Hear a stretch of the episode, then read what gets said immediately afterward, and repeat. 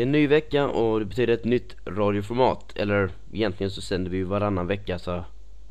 Uh, whatever liksom. Jag heter Alexander Cederholm, chefredaktör på spelsajten gamecore.se. Som ni förmodligen redan har hittat. Och så kallat bredvid mig har jag Fredrik Knight. Yes, får jag lov att andas nu? Du får andas. Ja, jag har suttit och hållit andan nu sen du sa att du skulle sätta igång. Mhm. Yes, Presentera nej jag sitter här. Eh, Jag, Fredrik Knight heter jag. Och eh, jobbar framförallt med de här trevliga podcastsen då som vi har på vår sida. Mm. Och eh, du får inte glömma, glömma, glömma bloggandet heller du. Nej, jag ska försöka. Jag har ju rätt mycket med skolan och sånt och tänkt Ja. på.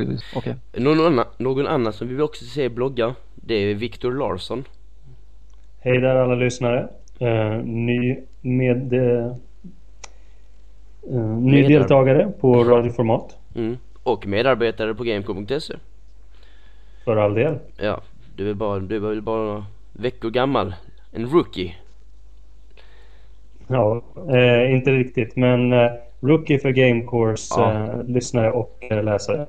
Yes, så är det. Uh, dags att förklara vad det här är för någonting för att det är inget vanligt radioformat det här. Avsnitt 41 är nämligen premiärprogrammet för underavdelningen som vi kallar panelen. Mm. Mm, vad är detta? Jo, det är nämligen så att vi har valt att strippa bort det existerande, kan man säga, radioformatkonceptet lite. Eller inte strippa, strippa av Strippa det. ner. Strippa ner. Tack. Och jag kan förresten nämna så här direkt till lyssnarna att min röst är fucked up just nu. för jag är förkyld. Men jag spelar, in igen, spelar ändå in det här för att vi älskar er. Så enkelt är det. Alright. Um, I början av varje radioformat så brukar vi snacka lite sådär generellt om vad vi har spelat och liknande. Och många tyckte inte riktigt ibland att det passade i radioformat medan somliga rent allmänt tycker om spelsnacket i huvud, alltså överhuvudtaget och i Puls så är det väldigt positivt också med allmänt spelsnack även om det är nyhetsfokuserat. Mm. Så att vi tänkte att låt oss ta bort spel, inledande spelsnacket i en kvart, 10 minuter i radioformat och sen hålla oss bara till temat när vi gör det. Och sen en gång i månaden så gör vi ett panelen avsnitt. Där vi kommer att snacka om föregående månads spel och även det vi gör just nu och lite andra saker. Men det får ni ju se medan vi fortsätter det här programmet helt enkelt. Så att det är ett återkommande inslag och vi tar väldigt, väldigt gärna emot feedback på vad ni tycker om det här upplägget. Och vad vi kan göra bättre såklart. Eller sämre. Eller nej, man borde tipsa vad som kan göras sämre. Så det är panelen. Nu är det avslöjat. Och eh, då börjar vi direkt med eh, våran första del. Aktuellt. Dags att prata ja, vad som sker på the internets och eh, vad vi spelar på de olika online servicerna, eller vad vi kallar det, tjänsterna. Mm. Och lite andra diverse tips. Vem vill börja? Total tystnad. Jag, jag kan ju ta en grej som jag har märkt eh, nu på senaste tiden. Eh, jag är ju en väldigt stor mm, omtyckare av såna här webcomics. Jag har en 20-25 stycken som jag läser dagligen Oh my och som uppdateras. Jag har typ tio kanske. Ja. Men jag har hittat en eh, ny som jag tycker väldigt mycket om som har åtminstone ett år på nacken och är väldigt välritad och mycket, mycket rolig. Eh, den heter Fanboys Online och URLen till den är helt enkelt fanboys-online.com Vi ska lägga till det här nu. alla går in.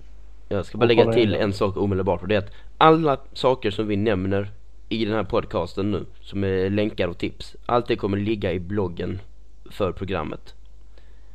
Så vi behöver liksom inte sitta här och http www slash adress. Alltså. youaregay.se liksom. Vi, vi behöver inte göra sådana saker. Mm. Fast nu var den ju enkel så det var okej. Yes. Men som sagt, alla konstigheter hamnar i bloggen. Eh, så att Fanboy Online, Fanboys Online. Fanboys, Eh, Det handlar om eh, tre stycken personer som bor tillsammans. Vi har Lemmy som är totala Nintendo-fanboyen och är en väldigt snäll person. Sen har vi Paul som röker, går runt med Sony-skjorta och är en eh, legitim badass. Och Sylvia som drömmer om romantiska drömmar om Master Chief. Eh, Mm, Okej. Men senare i webkomikern blir ihop med Lemmy. Nu och de du, bor du tillsammans. spoila din comic. Mm. Ja, men om man hoppar in i den vid det här laget så är det ganska uppenbart om man hoppar på idag. Jag har en konstig tendens att när jag börjar läsa en webcomic så när jag, okej den här är rätt bra och så börjar jag läsa den baklänges. Jaha, du Ja, visst. Mest för att, åh nu är ju stilen snygg och så i början är den bara crap liksom. Så då Mm. liksom, nej jag tar det bakifrån. Det blir jävligt konstigt när man kommer in i såna här följetongar på en 20 delar och man läser Mm. dem baklänges. Så är det följetongar eller, alltså, så det är inte löst sittande som till exempel Penny Arcade eller Jo, jo. De här är löst sittande. Eh, möjligtvis följetongar på 3-4 pan- 3-4 serier liksom. Men Ah, ja, eh, okej. det är Mm. inget som såna här riktiga långkörare. Jag kan, Så det brukar, brukar ju ändå vara så att det har hänt någonting tidigare i komikern som, som det förutsätts att man liksom vet eller känner till i senare delar. För att det ska vara roligt liksom ibland. Ja, precis. eh, jag kan också tipsa om en webcomic snabbt, den heter God Mode. Och Mm. jag, den Mm. tycker jag är riktigt bra av de senare nyförvärven jag har hittat bland spelrelaterade webcomics liksom. Den har jag också lagt till på min lista på senaste tiden faktiskt. Mm. Den är underhållande Och, eh, jag och jag, väldigt gillar verkligen när den bytte, den bytte tecknare. Ja, jag har inte kollat bakloggen på den. Jag Nej. hänger bara på liksom och Den, ser hur det går för den. Den har nämligen bytt tecknare och manusförfattare. Alltså samma Ah. snubbe som tecknade gjorde ju alltså, uppläggen och manusen förr och nu har de bytt bara. Okej. Så att, eh, men jag tycker det är nästan till det bättre och jag gillar därför definitivt den tecknade stilen mer. Den är lite mer, lite mer manga-aktig. Det är inte just därför jag tycker om den. Den bara, den ser lite mer dynamisk ut och han är ofta, och han är ofta bättre på att teckna än vad den andra var. När bytte de jag det? bäst att, om. Ja, det är någon månader sedan. ja, Okej, då har jag missat det för jag har inte läst den nu på ett Det jag tag. tycker bäst med, om med den är att den uppdaterar sig så ofta. Mm. Mm. Tre gånger i veckan. Måndag, Precis, onsdag, och många- fredag. För jag menar, en av de bästa webcomicsarna idag det är ju VG Cats. Mm, Eh, men den är ju, Jag tycker den har tacklat av lite. den uppdateras ju framförallt aldrig nu för tiden Mm. i princip. Utan det Ja, är liksom typ. en gång i månaden om man har tur. Annars är ju Ja, liksom om man ser en ny, den är ganska kort och så vet man yes, nu kommer jag inte få en ny VG Cats på typ en månad. Och den här var ändå ingen rolig. Nej precis, om de då dessutom inte är sådär jätterolig så bör man liksom bli lite sur. Men det är precis som typ Penny man har ju bakloggen. Sorry, det är som Pe- Penny Arcade. Måndag, onsdag, fredag. Det är samma sak med God Mode. Det är samma sak med Control Alt Delete plus lördag på den. Mm. Mm. Eh, man får ju rätt mycket utbyte där. En, en, jag vet inte varför jag nämner det men en helt orelaterad som inte har något med spel att göra. Det är ju faktiskt en, en webcomic som heter Wolf Morgenthaler. Som är gjord av en dansk, men den är på engelska. Den uppdateras dagligen. Och Oj. man kan läsa hans serier i .se tror jag. Ja, i .se tidningen kan du läsa den.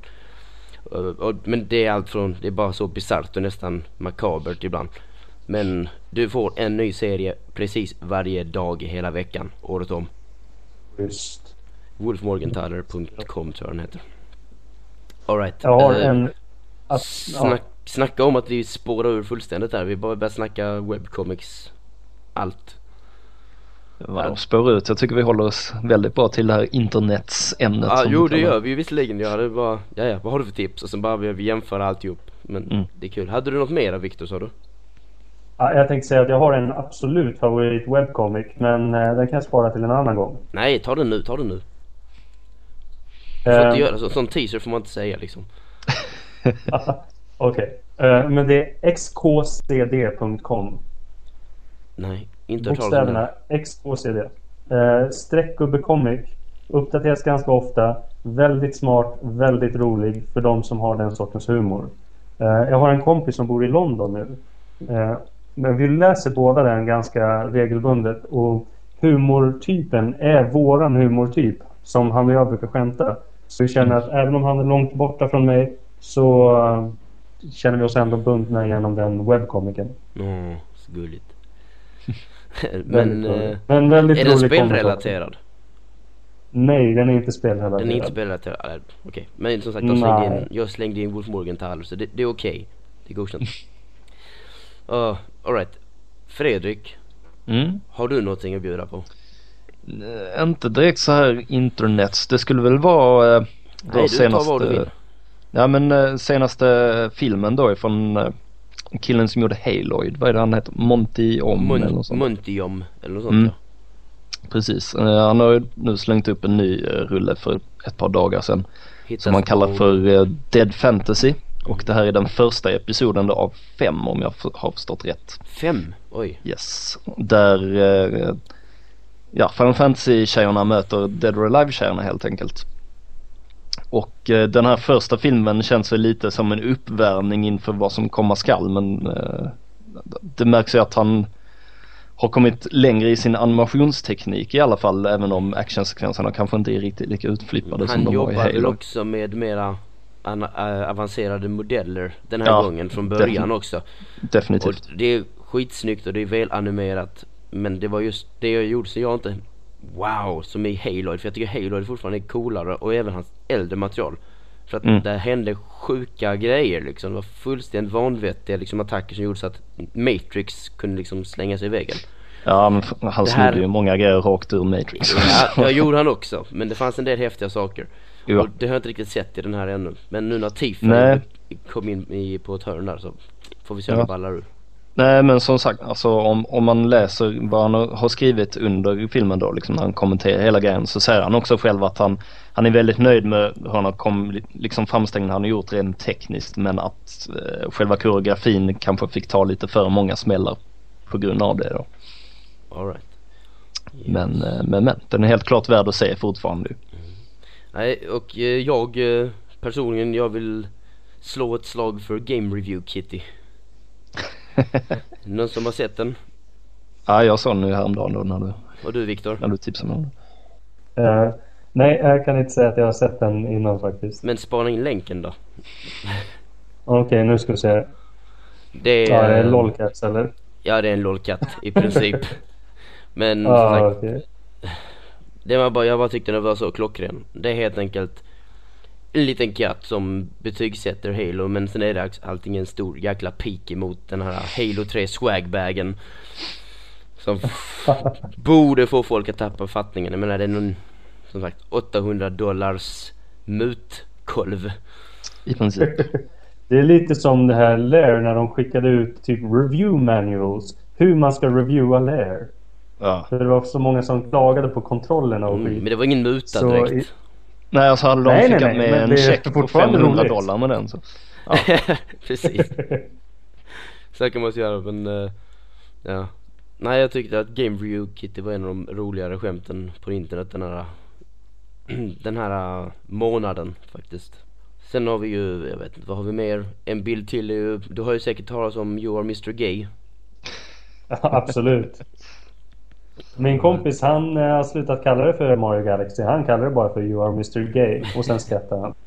Ja, och för de som inte vet vad vi snackar om så är det att det nya Super Mario Galaxy-omslaget helt enkelt ser ut att innehålla något undermedvetet meddelande. För att, vad är det? Det är små stjärnor som sitter vid specifika bokstäver. Precis. Och som då sitter formar You are Mr Gay. U, R, på eh, U, R och sen M, R på den mitt mellersta raden och sen är det G, A, Y. Vad, vad, vad, säg, vad, vad tror ni? Ja, jag tror att någon i Japan är jävligt avskedad vid det här laget. Eller har, hade ett seriöst grudge mot Nintendo. Det är ju också den penisformade raketen i bakgrunden. Ja. Ja jo du herregud, du har ju sett de här modifikationerna med Vad va, va, heter han? Han som skriker i Japan Hardo Geo eller vad han heter Alltså Hard Gay. Ja Hard. De har ju gjort versioner med omslaget där Hard Gay istället för Marios ansikte och, och så stjärnan i eh, sånt läderställ och så vidare Fantastiska bilder. Det är, spring in på NeoGaf så kan man hitta dem där. Så det var så en liten rolig ja, upptäckt. Bara, det bara känns som att det här är ingen slump. Nej alltså just att det ska bli You are Mr Gay känns ju väldigt de. Någon måste ju ha tänkt på det liksom när man kollar på Ändå när man liksom synar omslaget liksom när de kommer med den här idén bara kolla om det ska vara okej så måste de ändå lagt märke till åtminstone att det var stjärnor under som formade gay You are Mr kanske är lite mer sådär liksom Mm. random. Men just Det låter Gay vis- det låter visserligen lite- märke till. Det låter mer japanskt. Mm. You are Mr Gay liksom. Jag vet inte vad, det låter Visst. som en japan som försöker säga någonting engelskt. Ja, Det är lite English. English, ja precis. All right, Sen har vi ju ehm, hela den här grejen med att Nintendo försöker skicka sexvibbar typ hela tiden. Jag menar, först får vi en stavformad kontroll som kallas för Wiimote. Ja. Som vibrerar.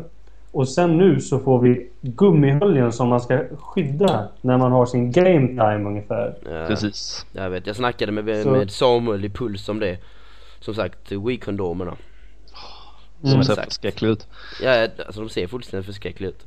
Jag blir påmind om en sån här eh, eh, Hela, hela Wii-kontrollen är liksom en big Wii-joke liksom. Men jag, jag tycker det ser ut som de här plastmössorna man har på sig hos frisören liksom. Toppen ser ut ungefär som det här bub- bubbliga liksom. Ja. Fruktansvärt. Ja, det var sån tanke. Alright. Något som något mer? Nej inte just internet. Däremot om vi ska gå över till våra Mm, tips. Nej, jag har en internetsak till i så fall som jag bara tvingar folk att se på. Okej. Folk måste se loading.ready.runs Halo-film. Ja just det. Det är den som berättar om vad som händer med Halo. Alltså vad som hände med Halo i princip. Mm. Från och med från start och till 2035 eller vad det var för någonting. Mm. Den är bara så klockren. Den, ni måste se den. Om det är någonting ni ska se på den här månaden liksom så är det den. För det är det, det, är det bästa jag har liksom sett vad gäller liksom allting det som kom under Halo-hypen nu och så vidare. Så är den liksom mer seriös och gör inte narr av någonting direkt. Jag vet inte, vad ska man kalla det Fredrik? Ingen aning. Det, det är väldigt svårt att sätta finger på för att det görs med en väldigt seriös och framförallt kärleksfull eh, ändå Utformning. ton med det. Ja. Ja precis. Det är liksom en det är sådär, man, det låter som man, man lyssnar på sådär kaptenens logg typ med sån lugn Ja eller något sådär kvinnoröst. historiearkiv i framtiden typ. Mm precis, som berättar om vad som hände med olika Halo-spelen och vad det Mm. ledde till och till slut så gjorde man typ så att all DVD och filmtillverkning Nej spoila inte nu. Ja okej då. Får jag- ah, mm, jag. Alright, ni måste se den. Den vis, om man ska sammanfatta det så visar du Halo leder till världens undergång i princip. Nästan i alla fall. Ja precis. Men först leder det till andra grejer. Ja. Skit, skitkul utan att vara löjligt. Tycker jag i alla fall. Definitivt. Nu får du gå in på spelen om du vill det. Yay! Du dina spel. Ja. Det är väl därför vi är här. Mm. Ja, nej men eh, det första jag tänkte Jag vill tipsa snacka mer om eh, LOLcats. Lolcats, okej. Nej det första jag tänkte tipsa om är en uh, Flash-variant av spelet Portal. Mm. Som jag eh, själv sitter och är väldigt Spela den sugen på, men riktiga ja, versionen, det- din, Precis, du har eh, spelat. Men för er som inte har skaffat den riktiga versionen eller som inte kommer ha råd att skaffa den riktiga versionen på ett tag. Så eh, kan du kolla in den här Flash-versionen då som ligger på eh, diverse ställen på internet faktiskt att hitta. Och eh, det är 40 små korta banor och de har liksom hela portalmekaniken och jag tror att eh, alla grejerna som de lägger till i Portal sen, liksom de här turretsen och olika, olika sorters fällor och så här, allt det finns med. Men de här är i, är de här i 3D? Nej, de här är helt i 2D sidoskroll. 2D-baserade pussel. Så Ja. det är lite annorlunda funktion, system på det viset. Ja, jo men du gör ju samma saker för ändå för att eh, lösa det här till exempel med att skjuta ett hål på en vägg och sen så skjuta ett hål ner i golvet och hoppa ner i det för att få fart så att du flyger över eh, Ja, momentum. grejer. Ja, till exempel. Sådana grejer. Men det, det, Men det är väldigt bra eh, uppvärmning eh, känner jag för 3D, den tredimensionella varianten av Portal. Precis, eller så Portal på DS. Mhm. Mm, inte omöjligt. liksom när man ser sådana saker. Alright. Um, Viktor har också spelat någonting, fast på Playstation Network. Precis, eh, jag har spelat Calling All Cars. Och eh, det är ett väldigt roligt spel faktiskt. Eh, väldigt bra multiplayer-spel. Tar en liten stund att komma in i. Det är inte bara att ta upp och spela direkt. Men när man väl gör det så blir det väldigt mycket Typ som ett, ett helt galet multiplayer-spel helt enkelt. Väldigt bildspel. Och väldigt mycket såhär Jävlar i dig, jag ska döda dig men vi har ändå roligt tillsammans spel. Nu får du faktiskt förklara dock vad det här är för spel. Ja. I radio så ingen kommer Calling- se videofilm samtidigt. Precis. Eh, från snubben som har gjort eh, God of War-spelen. Och eh, han har gett sig på att göra ett roligt multiplayer-spel helt enkelt. Eh, det är klassiska 20 polis-grejen. Då alla spelare spelar de här olika sorters polisbilarna. Som kör runt i en stad och eh, ska försöka fånga tjuven i princip. Men när man väl har fångat tjuven och ska försöka ta in honom i fängelse då är han i princip up for grabs. Då får alla hoppa på spelaren som har tjuven, försöka ta honom för sig själv, använda vapen, fällor och allmänna jävelskap för att, att få honom till sig. Och det här det här stora panikkonfliktelementet kommer in. Att man spelar mot varandra, det är väldigt hektiskt men fortfarande väldigt roligt. Låter som en märklig eh, prisjägarmentalitet hos de här poliserna. Precis. Så att eh, nämna, man kan inte bara köra in i fängelset genom huvudgrinden utan man kan också göra en flygande hopp in genom fängelset. Man kan lämna av fången vid en helikopter och eh, man kan göra olika avancerade saker för att få olika hög poäng. Mm. Eh, då får man se också hur giriga de här olika prisjägarna är och hur stora risker man tar med att försöka fånga in sitt byte. Det känns lite som ett basketspel, alltså om man ser till poängsystemet tycker jag. Det här med, för det har ju en poängare och två poängare och tre poängare liksom och ettan är ju naturligtvis lättare och säkrare att ta men det kan ju löna sig också att försöka ta den där avancerade mm. trepoängaren då som liksom distansskott i basket är samma sak. Absolut. Um, vad och det kan verkligen vända en match. Mm. Vad kostar detta i Playstation Network eller Store eller vad det kallas? Jag tror bara det kostar 80 kronor ungefär och det är mm. någonting som vem som helst kan ha råd med. Mm. Definitivt.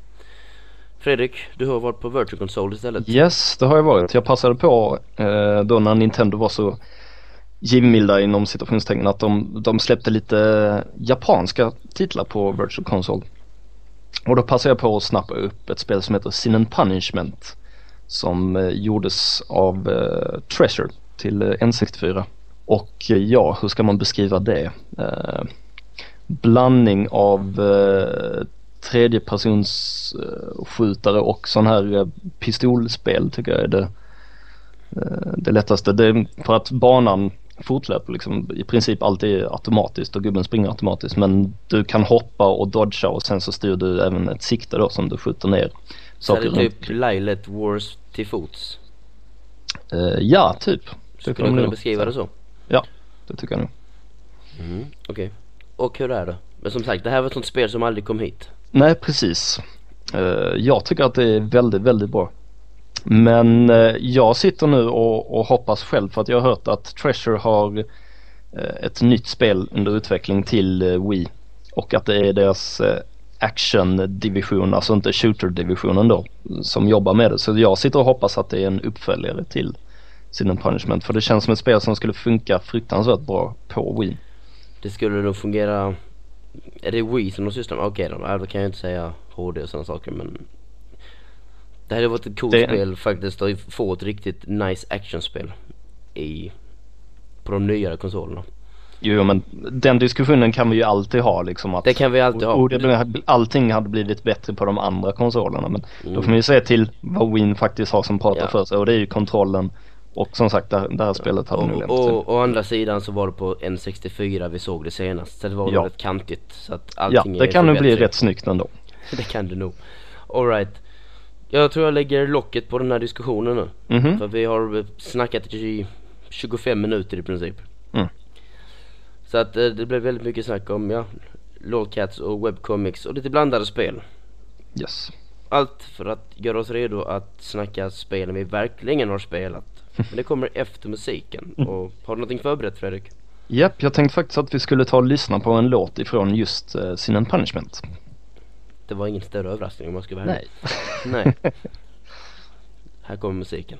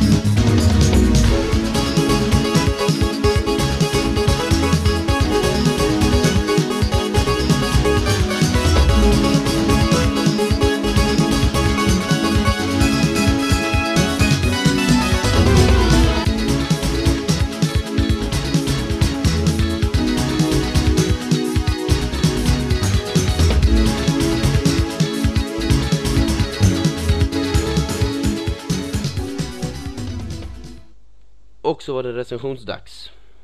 Uh, vi är inte så många som vi hade hoppats på i det här programmet. För vi, tanken är att vi ska ta in så många recensenter som vi bara kan ifrån Gamecore. Så att vi har så många spel att snacka om som möjligt. Eller åtminstone mm. större chans att flera har spelat samma spel så det blir någon slags diskussion. Eh, eller att man börjar käfta med varandra om man inte håller med. Men eh, nu har vi bara Viktor men det ska vi inte fnysa åt för Viktor har spelat en del intressanta saker. Absolut. Vad vill du börja med själv? Ja, det som jag har eh, spelat mest av måste nästan vara Warhawk. Eh, och det är ju ett Playstation exklusivt spel. Eh, det är också ett av de första spelen som vi ser som vi kan ladda ner i fullt från Playstation Network till ett reducerat pris. Mm. Vad är Warhawk priset? är ju ett det är 280 kronor respektive då 600 kronor i butik. Så det är ganska stor nedsättning. Enda skillnaden då är att du får eh, en disk när du köper det och du får ett headset med på köpet. Mm. Mm. Eh, men det känns ändå som 280 kronor versionen är den mest prisvärda. Och Warhawk är ett spel där vi har de här två, två ganska likadana klasserna eller faktionerna mot varandra. Eh, de ljusa och de mörka i princip. Spelar inte så stor roll. Eh, de är arga på varandra, de krigar med varandra. Och mycket av fokusen ligger på fordonen. Att man har sin tank, man har sin jeep och man har framförallt sin Warhawk som är ett, eh, ett fighterflygplan helt enkelt. Som är en lite uppspexad så här andra världskriget farkost nästan. Okay. Det är helt multiplayer-baserat spel.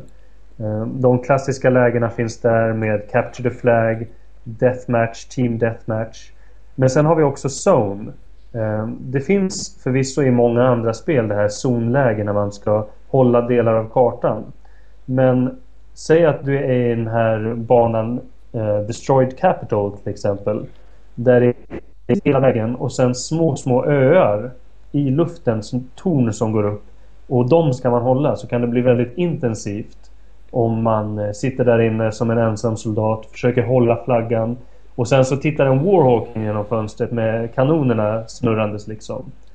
Um, från, det, eh, det, kan bli väldigt roliga situationer. Från början så blev ju det här spelet introducerat. Det var en av de första spelen som introducerades till Playstation 3 för två år sedan för mig på E3. Uh, eh, och då blev ja. det introducerat som ja, Warhawk och det var fokus på den här flygmaskinen helt enkelt. Och jag tror mm. även på förra årets E3 det var ju det de demonstrerade Six Axis med. Så det var fokus på Warhawken. Mm. Men sen var det under Leipzig förra året eller något liknande. Så helt plötsligt dök det här till, alltså till fotsuppdragen eller rättare sagt att man kunde spela med soldater och liknande och andra fordon. Hur ser du på det själv liksom? Tycker du att det blev att det var ett bra val att de gjorde på det viset eller att de skulle fokusera sig på flygandet eller vad tycker du rent generellt att flygandet är roligt eller håller du på marken? ja, alltså den största förändringen är ju att de har gått från ett single och multiplayer-spel till ett rent multiplayer-spel eh, som det släpptes om nu. Men eh, det här faktumet att man kan gå på marken eh, eller att man har andra fordon annat än Warhawken det tycker jag bara är positivt eftersom eh, Även om det finns, typ hälften av banorna är sådana där du i princip är i din Warhawk hela tiden. Är du inte i en Warhawk så är du i ett anti-aircraft torn och försöker skjuta ner Warhawks. Mm. Men det låter de som man är rätt som utsatt. Mark, det låter som man är rätt utsatt som en Warhawk. Jo, jo absolut. Uh, Anti-Warhawk-torn är väldigt duktiga på att ta ner dem. Det finns också uh, vanliga vapen för soldater som lätt tar ner en Warhawk. Okej. Okay. Ja, därav namnet. Eh, men jag kan säga det att om man tror att det bara hoppar in i en Warhawk upp och flyga runt då är man sorgligen misstagen för så fort du sätter dig i den då är det en levande måltavla alltså. Oj. Och det är lite det som är problemet med spelet också att det förutsätter direkt att du kan spelet. Eh, varje match du kommer in i do or die i princip. Så man får verkligen lära sig den hårda vägen och spela genom att dö, dö och dö om igen. Okay. Men du respawnar direkt eller? Ja. Eh, nej, inte direkt respawn. Man har väl en 5-15 sekunder. Men det är, okay. ofta så är det väldigt snabb respawn. Så det är inga mm. problem på det sättet. Jag är väldigt taggad på det här spelet själv person. Jag har ingen Playstation 3 ännu men jag... Ja, jag har spelet. Jag skulle kunna säga att det är en ganska bra anledning att skaffa ett PS3 faktiskt. Bara, vadå, det spelet? Nej, inte bara det spelet. Vi har ju många eh, och dels som kommer. Men Jo, jo, jag skulle säga att eh, det är en väldigt rolig upplevelse och eh, om man skaffar ett PS3 kan jag säga så är det definitivt ett spel som är värt att köpa. All right. Eh, vad tycker du om communityn i Warhawk? Alltså, går du in i Halo eller något liknande så får du bara rumpan alltså blir piskad röd direkt. För att använda ett speciellt Yes. uttryck. Men ehm, hur är det i Warhawk? Ja, det finns ju ett väldigt bra stöd för headsets. Men problemet i Sverige och i Europa i allmänhet skulle jag säga är att vi betalar fortfarande de här 40 dollarna som amerikanerna betalar för sina eh, kopior av spelet, vilket då blir 280 kronor. Mhm. Eh, och skillnaden mellan den kostnaden och köpa i affäret-kostnaden är så stor att det är väldigt få som har det här anpassade headsetet. Sen vet jag inte hur många som har andra Bluetooth headsets. Vad- vad är kostnaden i USA? Jag tror helt enkelt att... Hur så? Vad är kostnaden borta i USA? Jo, du där att den är var det stor. 60 dollar. Ja, skillnaden mellan USAs kostnad och våran kostnad är stor. För där är skillnaden 20 dollar mellan köpa i affär och köpa på nätet. Medan här i Sverige så är skillnaden 320 kronor. Mm. Vilket är mycket mer... Det eh, är nästan, liksom det är mer än dubbelt upp till och med. Så att, Oj. Ja, det är mer än dubbelt. Och av den anledningen finns det väldigt få personer tror jag som har headsets och därmed kan använda dem. Jag tror att den sociala aspekten är nog starkare i USA. Eh, även om det kanske finns några nu har jag märkt som konverserar via headsets. Right. Men det blir väldigt mycket också den här sporadiska alla gör sin grej i ett teamspel vilket är lite tråkigt. Okej. Mm. Men hur, hur är det då? hu- Hur är det med svårighetsgrad? Alltså är- det noobvänligt? Eller blir man avskräckt Nej, jag- direkt? Det nogvänliga är att du har direkta respawns ofta. Men Mm. liksom att, att köra en Warhawk är ganska svårt. Eh, Det är i och för sig väldigt välgjort med Six Axis-kontrollen. Men det är, det är svårt att manövrera dem ordentligt liksom. Och det är svårt att inte bli dödad direkt. Så jag skulle inte rekommendera det som ett första spel till någon direkt. Men eh, om man tar några, några timmar på sig att lära sig och kontrollera det ordentligt så blir det väldigt, väldigt roligt. När man lyckas med de här snygga grejerna. Som typ man åker mellan två pelare rakt upp i luften och cirklar typ bakom personen som jagar den, skjuter honom i stjärten. Det är liksom sådana snygga grejer som man vill kunna göra. Där känns det ju som att något sorts single player-läge, det hade egentligen bara behövt vara en bana där man bara kunde liksom testa de här olika fordonen, framförallt Warhawken då, och testa sig fram så att man kommer in i hur, hur man ska bete sig för att flyga den för att göra det under tiden som man ska försöka undvika att bli eh, nedskjuten. Det, det känns ju lite svårare än vad det behöver vara Mm. egentligen. Hur stark är Du kan ju göra en stängd server där bara du åker runt. Men eh, det är inte så roligt om ingen annan är där. Men det är bra att träna. Det är bra som träning. Ja, alltså precis. Något sorts träningsläge. Så då är det faktiskt möjligt att träna i lugn och ro om man vill det. Det är bra. Ja. Ehm, hur stark är Warhawken? Alltså när vi kommer till alltså, rustning och sköld. Du säger att den är väldigt utsatt liksom. Ja, det är mot missiler Jo. eller? Hur är det liksom med... Vad finns det för vapen? Är det kulsprutor eller vad är det? Eh, Ja, vi har alltså markvapnen så är det typ kulsprutor, knivar, pistoler, eldkastare. Mycket sånt här anti-markvapen. Men sen har vi raketgeväret i princip. Som tar ner en Warhawk på ett eller två skott. Är det lätt att Eh, göra det? Andra Warhawks... Hur så? Är det lätt att göra det? Att ta ner en Warhawk? Ja, det är ganska lätt. Fem sekunder för att låsa siktet och sen skjuter du. Enda Okej. sättet att komma undan missiler eh, som både Warhawks och marktrupper kan skjuta. Det är antingen att vara jävligt stylig i luften. Eller att ha en eh, spridnings eh, anti, antimissilgranat kvar. Eh, så man har en sån från början men när man väl har sprängt av den då är, då är det kört nästan när en missil kommer mot den. Där ledde du mig till min nästa fråga faktiskt. Jag tänkte fråga, vad har Warhawken för vapen? Ja, från början så har du kulsprutor och missiler och det räcker ganska långt faktiskt med dem. Men om man vill spacea till det så finns det supermålsökande missiler, luftminor, eh, vi har elektrochock, bollgrejen. Vad är luft, luftminor? Alltså svävande bomber typ? Ja, proximity mines i luften i princip. Eh, Jag har ett personligt favoritvapen också och det är megatonbomben. Du åker in eh, mot en bas som du inte tycker om. Jätteavslöjande från Nintendo. Släpper den och eh, spränger skiten ur allting som finns på marken i princip. Mm. Så, typ en smart bomb. Ja, ungefär. Ja. Det funkar mot pansarvagnar, funkar mot folk på, som går på fötterna och eh, allt som är oturligt nog under den helt enkelt. Alright. Har du några frågor fler Fredde? Några fler frågor? Uh, nja. Har vi Inte tömt Warhawk? Jag är sugen på det här spelet, det är jag faktiskt. Men jag får vänta på min Playstation. Mm, när jag väl har den sen så så tänkte jag mig slänga in det här spelet. Men kan du, kan du tänka, mig, tänka dig att ge mig lektioner när det är dags?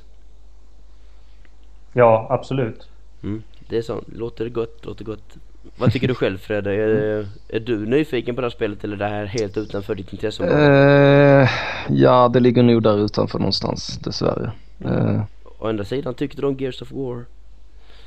ja, i co I co-op förvisso. Ja okej då. Mm. Ah, ja, vi får se. Um, eftersom det är recensioner så ska vi också ha ett betyg och de som läser Gamecore vet vad det gav för betyg men hosta upp det. Yes. 8 av 10. Det är bra, det är inte perfekt. Men det är definitivt ett spel att eh, som en nyfiken kan skaffa. Om man tycker om multiplayer action på PS3. Hade du Och betalt, särskilt också om man... Ja. hade du betalt 600-700 kronor för det? Det beror på. Om jag var Battlefield-fanatiker, liknande sånt, om jag var riktigt, riktigt ensam, då skulle jag betalat 600-700 kronor för det. Men det känns lite tunt för, för en så hög summa. Men 280 är ett väldigt bra pris. Mm. Alright. Alright. 8 av 10 till Warhawk. Yes. Fredrik. Jag tycker Mhm. att vi får, eh, vi får ta det till orda lite snabbt här. Jaså? För det är i princip Viktor som äger den här showen just nu. Eh, vi har spelat, vi har spelat Singstar. Ja. Svenska hits. Vi har ju faktiskt pratat om det i radioformat men nu gör vi en, nu gör vi en recension istället. Okej. Vad tycker du? Vad tycker det, jag? Det Ja, näst, nej, näst senaste tillägget till Singstar. precis, det har ju, har ju faktiskt hunnit komma ut ett helt spel och snart ett till sedan det här släpptes. Men eh, ja, jag har ju eh, som sagt varit trött på Singstar ganska länge. Ända sedan ja, po- Pop tror jag faktiskt att jag, jag inte har varit sådär jätte, jättesugen på de spelen som har kommit.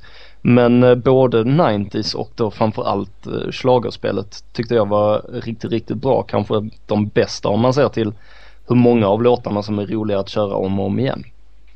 Så eh, jag tycker definitivt att det är, är det lätt det bästa på väldigt länge och kanske det bästa alls. Och, och eh, vad heter det? Multiformatlistan i Sverige säger ju sitt också. Det ligger i Ja, toppen ja, ja. fortfarande liksom. Det kommer nog ligga där länge. Ja som sagt, gamla svenska hits låg på topplistan i ja, 100 veckor har för mig. Mm. Och det var typ bara en halv skiva egentligen för det andra var halv, hälften pop. Ja precis, det andra hade ju kommit redan. Ja, så att eh, hur de lyckades behålla den försäljningen är helt sinnessjukt men eh, Schlager det, det lockar typ alla. Vad har, har Mm. du några favoriter där?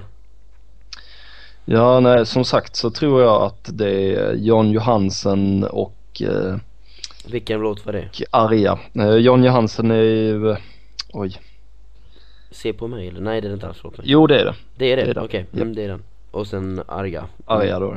Mm. Högt över havet.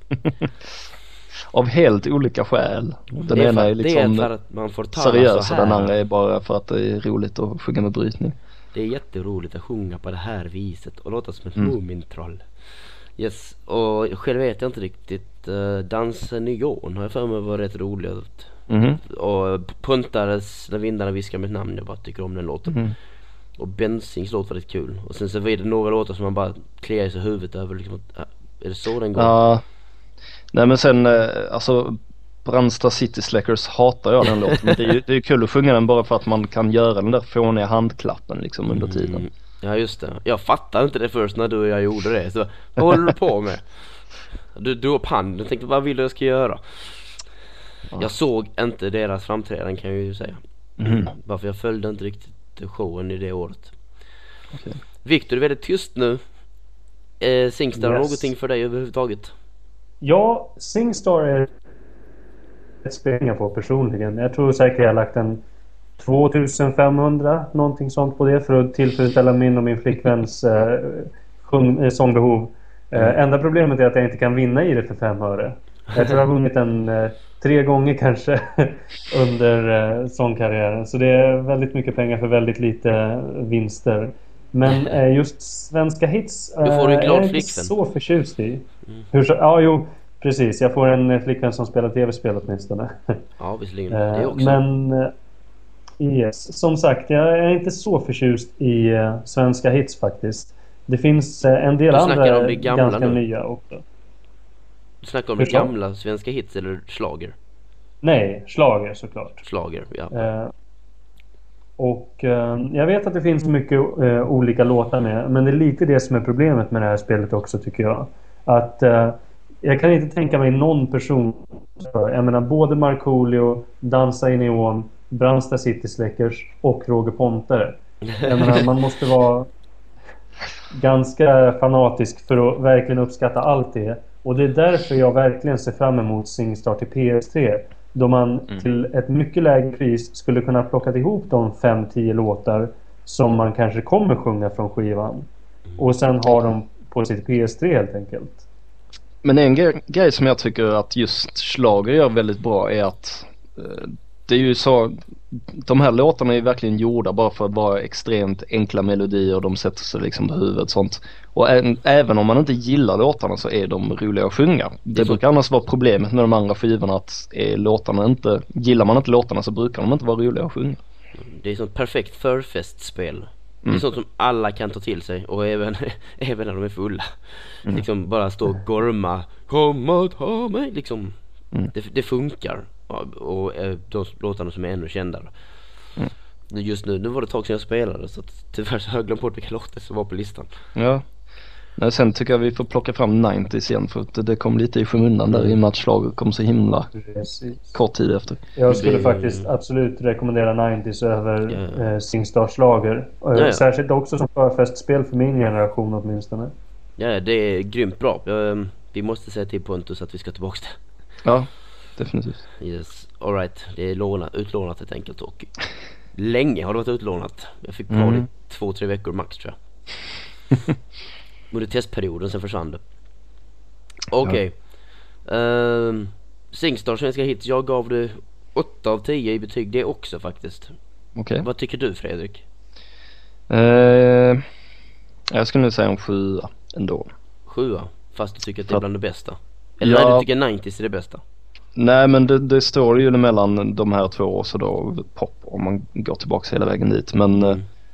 alltså mm, jag tycker väl att det är där som Singstar hamnar över, överhuvudtaget för att den har en ganska begränsad eh, Alltså de spelen har ett ganska begränsat användningsområde. De är liksom roliga på förfester och så som sagt. Eller, eller fester överhuvudtaget. Mm. Men det är ju inte något som man sitter själv med för att liksom Nej, knäcka ens eget high score eller något i den stilen. Och Viktor? Ja, Jag skulle säga en femma. Alltså det Oj. finns mycket bättre Singstar-samlingar än det här. Han hatar Och schlager. jag skulle säga att... Nej. Eh, jag är inte slagerfantast men jag hatar det definitivt inte. Men jag skulle säga att man kan nog pl- plocka ihop ett väldigt bra slagerpaket när väl Singstar till PS3 kommer. Mm. Eh, Men som det är nu, jag skulle nog inte rekommendera någon att lägga typ 320-340 spänn på, på det här. Nej. Ja, okej. Nej, precis. Vi får se. Och så får vi se vad det kostar att samla ihop det här till Playstation 3 sen. Men den Ja diskussionen då tar, vi, ju tar vi senare i år när det väl är dags. ta det när vi har fått priserna. Jag hoppas inte 30 kronor stämmer för då blir jag Jag tror jag är en av de enda som har spelat det faktiskt. Okej, men eh, jag... Ska vi ta det senare? Vi tar det i del 3 tycker jag. Mm. Det gör vi. Då lämnar vi Singstar och sen så hoppar vi över till, ja, något annat spel som Viktor har testat. Vad vill du ha? Yes. Uh, My Sims tycker jag var ett ganska intressant spel. eh, även om det inte var ett av de bästa till Wii. Eh, och My Sims eh, bygger ju på den här Sims-franchisen väldigt löst. Som EA har haft enorma framgångar med. Det känns lite som en osalig blandning mellan det väldigt populära spelet Animal Crossing till Nintendos konsoler och Sims. Lite söta små karaktärer. Eh, det är ganska mycket fokuserat på byggandet och på att vara gulligt helt enkelt.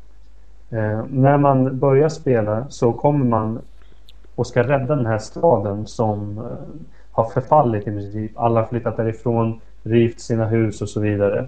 Och med sina fantastiska Bruk, byggarkrafter... Brukar man riva sina hus när man flyttar därifrån? ja, uppenbarligen. Så mycket extra Och ta med besvär. sig eh, timret till nästa ställe. ja, precis. Och hur som helst så ska man bli vän med alla och bygga deras hus och få folk att flytta in i staden igen och så vidare. Ehm, Och det är ett väldigt gulligt spel men det känns också som att det försöker vara väldigt icke-linjärt medan det egentligen är väldigt linjärt spel. Och det, det är en av de väldigt stora skillnaderna från Animal Crossing till exempel.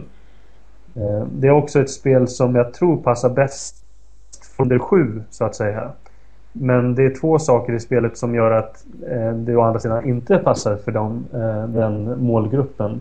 Och det är dels att byggandet i spelet, särskilt av möbler, kan bli ganska svårt. Och dels också att spelet är helt på engelska. Även fast det är en liten svensk flagga på omslaget.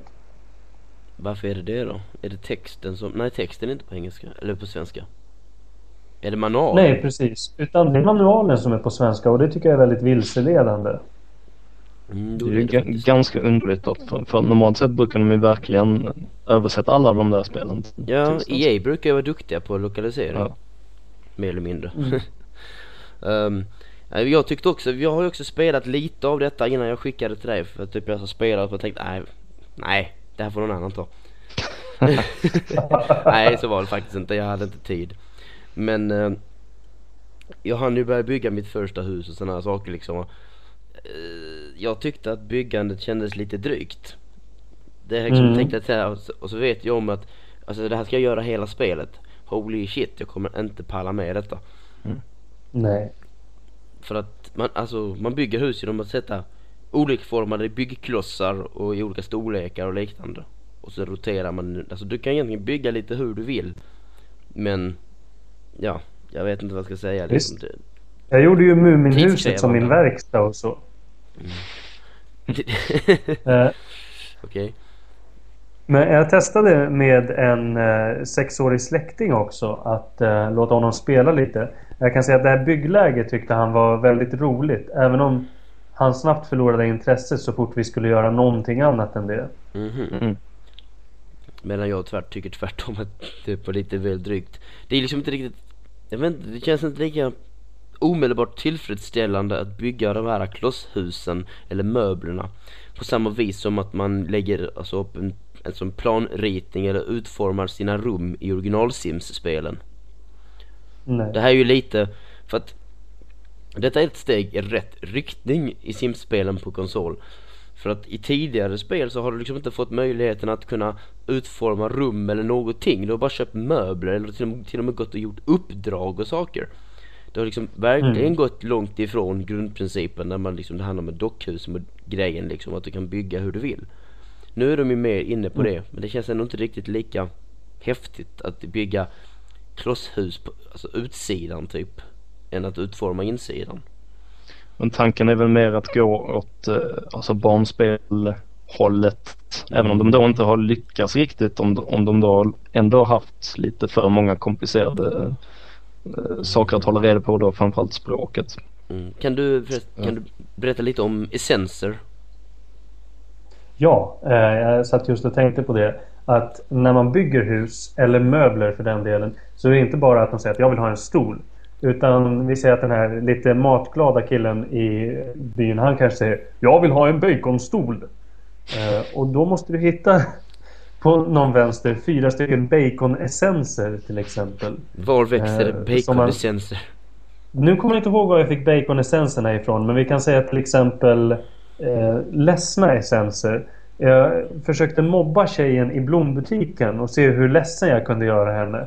Och till slut så började jag spruta ledsna essenser ur henne. Eh, precis som att om man kramar goth-tjejen så tappar hon läskiga essenser. Eh, man kan också fiska upp fiskessenser. gräva upp tv-spelsessenser ur marken. Okej. Eh, men hur som helst, Det de här använder man sen som färg. Ja, det är rätt lustigt men också väldigt bisarrt. Man använder sen de här essenserna för att måla de möbler som man har gjort. Och så får man olika mönster då. Tv-spelsessenserna kan till exempel vara styrkors och sånt Mm. över möbeln som man gör då. Och det här gör man för att alltså, tillfredsställa invånarna för att av någon anledning som sagt så du har den här förmågan att du kan bygga saker och att de har, ja, de har tagit dit dig för att du ska typ bygga saker åt dem. Mm. De är ganska cheeky för alltså jag vet inte om det är ett riktigt jobb. Och när man kommer dit de liksom så Oj vi glömde bygga ditt hus. Du kanske ska bygga det själv. Oj, vi visste ju inte att du hade den här förmågan men om du inte har den så varsågod. Du kan ju alltid bygga allting Jo. åt oss. Får man betalt för det? Nej. Man får möjligtvis betalt i kramar eller något sånt där gulligt. Eller i baconessenser. Men... Och det betalar ju inte riktigt räkningarna men du kanske får huset gratis. Jo precis. Alright. Märkligt. Ja. Så vad tyckte du om MySims då som helhet? Ja, det är inte Sims och det är inte Animal Crossing. Eh, och det är inte riktigt ett bra spel för någon. Det, det är på vissa ställen innovativt. Eh, på vissa ställen tråkigt, på vissa ställen roligt. Men 6 av 10 gav jag det. Och ehm, ja, kan vara ett spel att spela med sina barn möjligtvis. Mm. För barnvänligt är det. Ja, det är det. Särskilt, ja. Det är inga svordomar, inga som dör. Eh, och hur mycket hur Spelet elak innehåller man än är mot folk för 17. Hur elak man än är mot folk så vill de ändå krama en i slutändan. Ja. Och det är allting, det är ju vad allt handlar om egentligen. Ja. I, ehm, vad man inte får kramas så mycket i Heavenly Sword däremot. Eller jag misstänker det i alla fall att man inte kramar så mycket. Nej, eh, även om det faktiskt är ett eh, ganska emotionellt spel så är det inte så ömsint som, eh, som My Sims. Mm. Eh, och Heavenly Sword är ju ett av PS3s ganska tunga spel den här hösten. Eh, och jag kan säga till att börja med att det är verkligen ett spel som man vill spela i HD. Om man inte har en HD-TV, hitta en kompis som har det. Gå till Elgiganten eller whatever. Se till bara att få uppleva det i HD för det är verkligen eh, någonting annat. Ta, Men- ta med din Playstation 3 till Elgiganten, hooka in den i deras HD-TV-apparater och spela. Yes! Eh, Yes. tips. Eh, Men om vi ska ta kort då om spelet så är det ett actionspel där spelets produktion har fötts med den här förbannelsen. Hon skulle egentligen födas som man men hon är egentligen en jättesnygg kvinna. Eh, Och hennes klan vaktar det här heliga svärdet, Heavenly Sword i väntan på att deras räddare ska komma och återhämta det i princip. Den onde kung Bohan kommer sen och vill ta svärdet ifrån dem för att visa sin makt över landet. Och i ett desperat ögonblick så drar Nariko eh, svärdet ur sin skida eh, för att försvara sig och sin far. Och på det sättet så dömer hon också sig själv till en snarkommande död eftersom svärdet drar livskraften ur den som bär det. Eh, och spelet Eh, många har liknat det till God of War med hur tät action det är och eh, Där man faktiskt är här- en man som alltid var en man som blev en gud. Mm. Sorry, jag kan bara släppa det där med att hon skulle varit en man. Vad, vad, vad fan är det?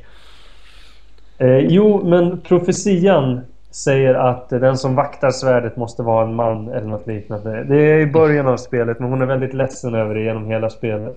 Åh fan att jag inte är en man, jag vill vara en man. Vad fan. Jag tror det är dolda budskap i det här spelet. Hade ingen Ja, aning om det. Hur som helst så är det ett väldigt actiontätt spel. Det är väldigt, väldigt snyggt spel. Och det som, gör, det som får det att verkligen stå ut är vilka höga produktionsvärden vi kan se i spelet. Eh, Alla karaktärer har professionella skådespelare som både voice eh, actar dem och som har gjort motion capture för allting det här. Hela spelet har enormt stora satsningar bakom sig och man märker verkligen det. Det är liksom det här med interaktiv film som har diskuterats mycket så är det åtminstone interaktiv miniserie skulle man kunna säga. Eh, Den interaktiva filmen diskuterades ju väldigt mycket i början av 90-talet. Och vi fick spel som Dragon's Lair som kanske inte var världens höjdare. Wow. Men Mm. jag skulle nästan säga att Heavenly Sword är det närmaste vi har kommit en interaktiv film i dagens läge. Och det är väldigt snyggt spel. Men du, nu har vi typ hoppat över allt som heter gameplay. Ja, Berätt- det är berätta. eftersom man tänker inte allt för mycket på gameplay medan man spelar. Man tänker mer på miljöerna, på skådespeleriet, man vill ta sig till nästa cutscene. Men gameplayet är snarlikt det här i God of War.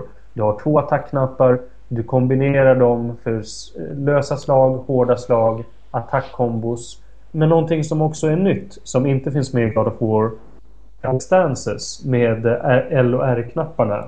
Och du kan välja antingen speed stance, som är det vanliga, då du slår snabbt och eh, ja, försöker slå ihjäl fienden helt enkelt. Offensivt. Du har också range stance. Ja, lite defensivt.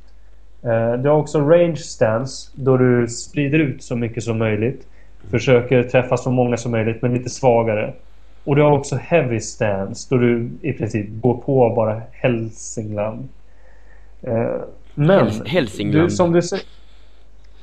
Jag, jag försöker vara vänlig mot våra lyssnare. Ah, Det är vänligare att säga Hälsingland än helvete.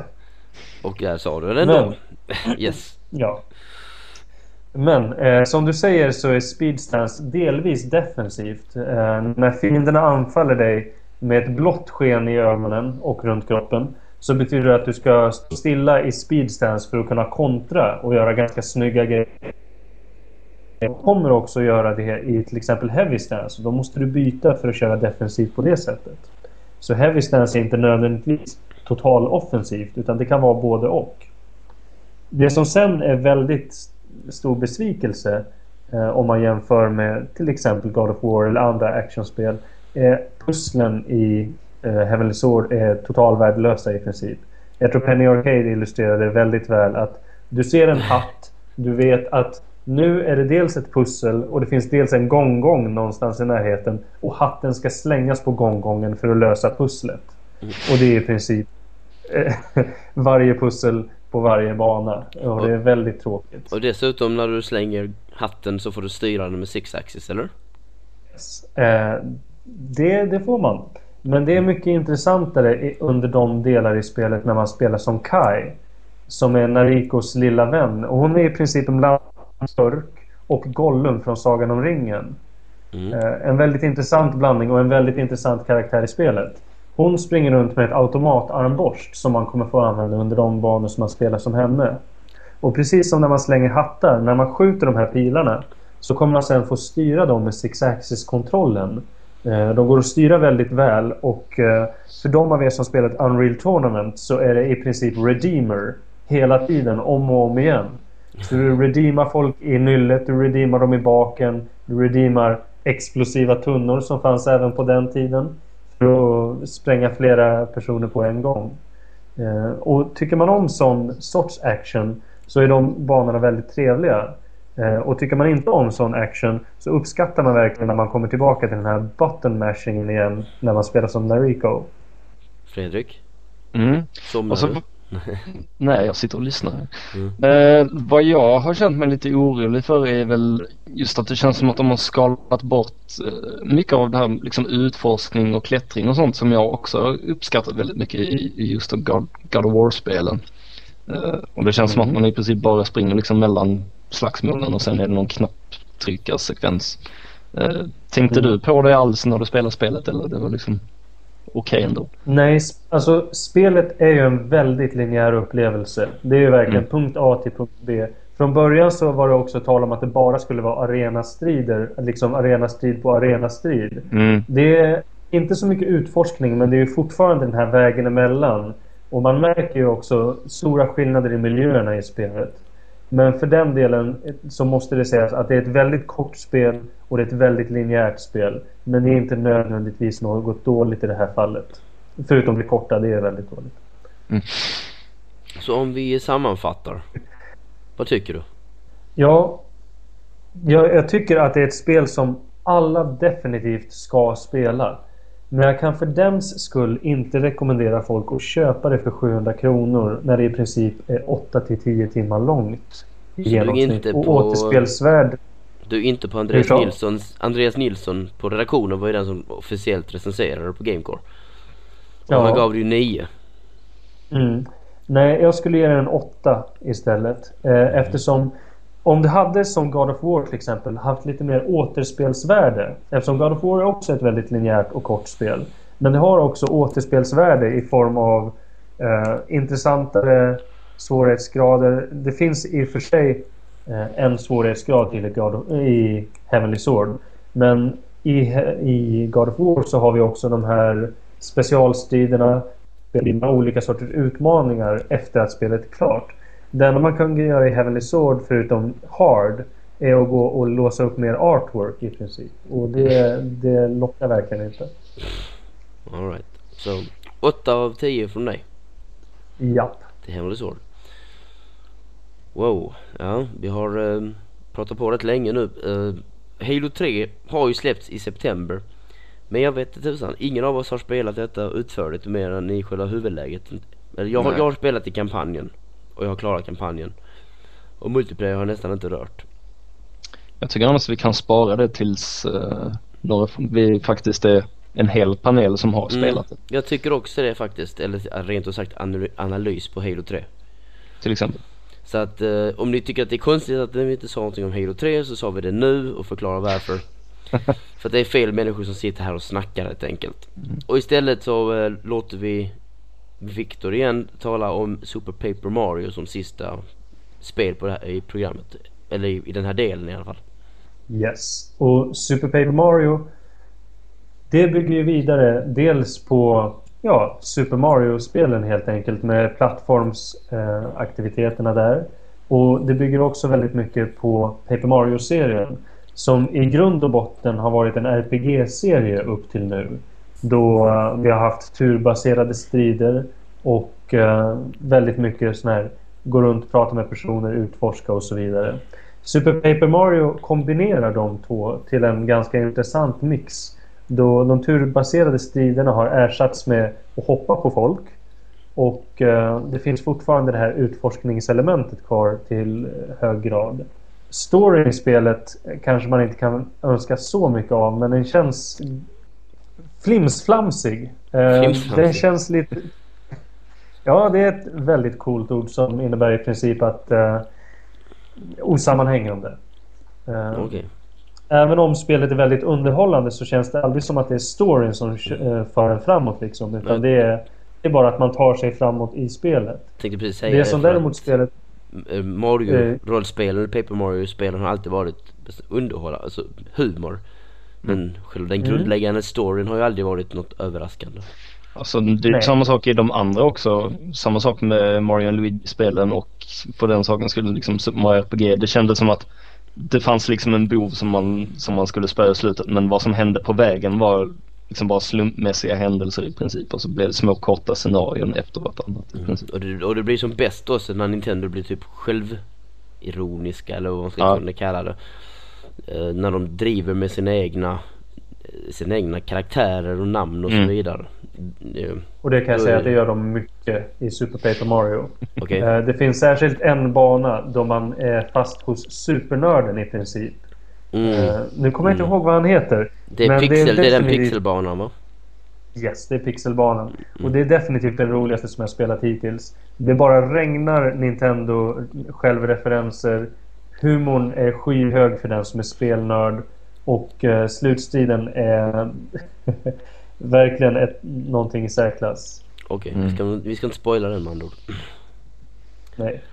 Alright. Uh, vi avrundar redan nu för du har inte klarat detta så egentligen kan vi inte recensera det, eller hur?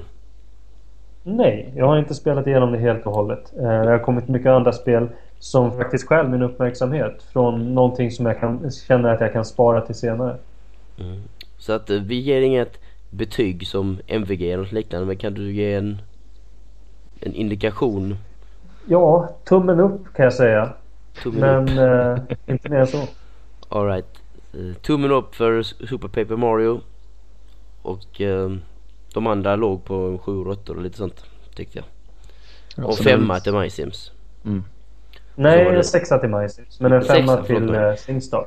Ja, just det. Ja, jo, det blev väldigt delade meningar om Singstar. Vilket det alltid blir. Sällan folk håller med varandra. Alright. Då avslutar vi recensionsdelen och så lite ny musik. Fredrik. Mm. Yes, tummen upp var det Super Paper Mario och för min del så blir det tummen upp till musiken ifrån det här spelet också. Även om jag själv inte har haft så mycket tid att sätta mig med spelet tyvärr. Så eh, vi tar och lyssnar på en låt från det i alla fall.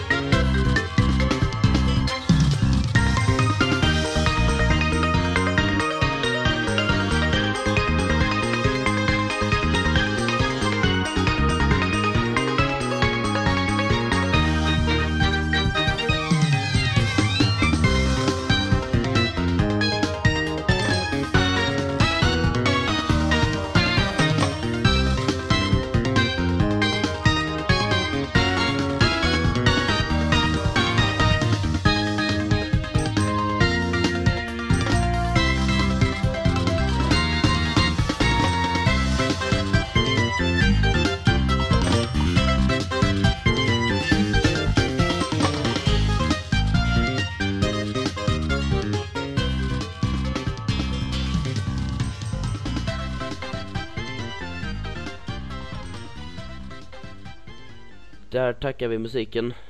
Eller musiken, vi, vi tackar Fredrik för att han tog fram lite Su- Super Paper Mario musik helt enkelt. Yes. Alright. Dags för del tre. Och vid del tre har vi valt att kalla typ vid horisonten. För att nu ska vi tala om spel som är på, ja kan man säga, ingång. Alltså det är på intågande. Så det här, här ska vi titta på demos som ligger uppe och i uh, Viktors fall förhandsvisningar. Yes. Så att vi, jag tycker Ja. vi tar upp The Simpsons Game omedelbart. Precis. Jag besökte ju den här Digital Home-mässan i förra fredagen som var i Stockholm. Men det var en väldigt intressant mässa och Sony hade definitivt tyngst närvaro där. Jag fick provspela Simpsons-spelet och jag fick också testa och prata lite med huvudutvecklaren Greg Rizzer från eh, San Francisco som Fick- var där och fick gav testa intervjuer. och prata med honom. Mm, Vad det betyder det? Gick det bra? Godkände Ja, han det gjorde det. Eh, han var en väldigt, väldigt karismatisk person. Eh, ganska snygg också. Kommer ni se sen lite bilder på honom när intervjun kommer upp på gamecore.se. Okej, det blir nog Jona Ja. glad att höra. Mm, det var lite community humor, ja. Fortsätt berätta om det, om spelet. För all del. Spelet är ju då en, av, en i mängden av Simpsons-spel som har släppts under åren. Mhm. Eh, skillnaden, hoppas vi den här gången åtminstone, är att kvaliteten ska vara avsevärt högre på det här spelet än på tidigare Simpsons-spel. Eh, jag har för mig att det är 22 spelet i serien ungefär. Oj. Men Rätta mig om jag har fel. Yes. Men är det här Simpsons-spelet det första, eller åtminstone det första på länge som har gjorts, getts ut av Electronic Arts? Jag kommer inte ihåg vilka som, vem gjorde Road Rage-spelen och så vidare. Inte de ut Road Rage-serien också. Det var, det var Jag är Electronic inte Arts. hundra på det. Jag kommer Men inte det ihåg. kan ha varit det. Alright. Uh, men uh, berätta vidare, så ska jag researcha det. För all del. Jo, spelet är väldigt, eh, precis som Super Paper Mario så har de en viss självinsikt eftersom premissen för spelet är att Simpsons-familjen inser att de har blivit licensierade igen till ett annat tv-spel. De är först väldigt uppgivna över det här men när de upptäcker att de alla har fått superkrafter som passar dem väldigt väl så ska de se till att ta sig ur tv-spelet genom att använda de superkrafterna. Och Mm. hela spelet är egentligen en hommage till både Simpsons och till tv-spelskultur. Och det är det som gör det särskilt intressant. Att det är i grund och botten ett parodi. Eh, både parodispel. serien och Mm. Ja, ett parodispel. Vi har sett väldigt få sådana. Jag, jag kan bara tänka mig uh, Parodius. Mm. Som gjorde parodi på Eh, Gradius-serien. jag vill uh, påpeka också Asterix-spelet som kom för typ två år sedan. Mhm. Okej, det har Det här jag har du missat det? Ja. Jag kommer inte ihåg vad det hette, vi har en recension med det. Det tog skriva Asterix. Så hittar man det på Gamecode tror jag. Ja, ja, Uh, där fanns alltså Tetris och Splinter Cell och Mario, alltså fullt med referenser till spel också. Fräckt. Jag tror dock att, Mm. eh, jag tror dock att Simpsons gör det bättre. Ehm, Det innan du eh, fortsätter tala måste jag bara, för nu har jag researchat fram detta. Det intressanta är att Road Rage som eh, kom i 2002 eller sånt. Det är faktiskt släppt, gjort av Electronic Arts. Medan Mm. Hit and Run släpptes av Vivendi. Aha. Så att det, det har faktiskt varit lite fram och tillbaks. Och skateboarding-spelet också Electronic Arts påhitt. Mm. Så att eh, det händer lite allt möjligt faktiskt. Eh, Den, Mm. har, den har hoppat fram och tillbaks äganderätten. Mm. Nej men nu som sagt så känns det ju faktiskt väldigt intressant även eh, liksom hela den här parodigrejen gör det ju väldigt eh, intressant och sen så tycker jag även att de har fått till eh, äntligen stilen så att det faktiskt ser ut som Simpsons. Jo, de har verkligen spikat designen. Det är Ja. 3D men fortfarande 2D. Det ser mer tvådimensionellt Det- ut i alla fall än vad de har gjort tidigare. Innan har det bara sett ut som klumpiga 3D-modeller Mm, med lite ser ut som- cell shading på kanske. Ja, i Hit and Run så det ser ut som lerfigurer eller någonting. Mm. Så nej, jag håller med. De har verkligen satt det den här gången bättre. Och det är snygg cell shading ju. Mm. Och med HD så hjälper det liksom, som sagt det hjälper alla de här små detaljerna. Nu har vi ju, du har ju spelat demon som är, vad heter han? Big Lard Boy, Donut Lard Boy, vad heter han? Eh, Lartlad. Lard Lad, så är det. Så. Och eh, det är ju fullt med små detaljer och texter och skyltar överallt som man kan titta Mm. på. Som jag reagerade när vi hit på den här stora arenan där de gjorde parodi på Madden. De heter Mm. Maddening. Eh, som ett exempel. Och jag såg fler ställen, jag kommer bara inte ihåg det just nu men det var fullt med små skyltar och små texter och sånt som nästan var Mm. jäkligt svårt att läsa i standard definition liksom. Mm. Så att det, det känns som att det är faktiskt rätt ställe att ha det på, liksom på high definition system. Sen tanken med spelet var ju från början också att de här cutscenesen som vi bland annat såg i demot skulle ju vara Mm. gjorda in engine med de här eh, ganska bra eh, modellerna som de har nu som är ganska lika eh, hur serien ser ut. Men i sista sudden så fick den här Red erbjudande om att eh, de skulle bli gjorda av animatörerna till serien. Mm. Vilket Ja. de inte var sena att tacka ja till. Jag Så älskade det. man kan se jag, fram emot 42 minuter oj. av eh, handanimering i spelet. Mm. Jag, blev, jag blev så överraskad när vi satte igång demot och den där scenen dök upp. Jag tänkte va? Precis. Vad är det sån här mellansekvens? Och fan vad häftigt att de har liksom gjort något helt skräddarsytt till det här spelet. Mm. Asgrymt. I loved it. Uh, något annat som jag också älskade var att nu var det den banan och då han Kent Brockman som står och kommenterar saker hela tiden. och det är sjukt många olika soundbites som de använder sig av. Jag tror, hur många gånger hörde vi han upprepa sig Fredrik? Ja, nu så tog det ju lite lång tid va. Men, eh, Men jag tycker ändå inte det var så mycket upprepningar. nej. Och han snackar ändå liksom var tredje minut eller något liknande. Så att, Ja, om det, om det räcker. ja jo om det räcker. Det var otroligt mycket. Men eh, då antar jag att du körde någon mer bana förutom den som finns i demot också? Eh, Precis. Jag provade på en bana där man får spela med Marge och Lisa också. I demobanan spelar man ju med Homer och Bart. Och Mm. Varje bana är upplagd på det sättet att man använder två karaktärer. Marges eh, förmåga är en Kapten Olimar-liknande från Pikmin. Då hon kan samla ihop eh, lokala individer och få dem att starta upplopp i princip mot omoraliska saker. Ja, Och jag tänkte precis smart starta upplopp. Jag, what? Men mot omoraliska saker då, ah. Det passar. Precis. Så de slår in skallar i, liksom, i det godas syfte i princip. Eh, och det, det är väldigt likt Pikmin utförandet av det här. Okay. Vissa små, förutom att hon kan springa runt och vara irriterande. Sa, Eh, eh, att hon... sa de detta under visningen? Är det upp, alltså är det en Pikmin hommage eller är det en slump? Ja, alltså det är ju det. Men jag frågade den frågan och de sa ho, ho, ho, ho. Nej det är det inte. Wink, wink, wink. Jaha, okej. varför, varför, varför ska man tiga om det överhuvudtaget när liksom hela spelet bygger på sådana saker? precis. Ah, Kanske inte vi retas med Nintendo. Jag vet inte.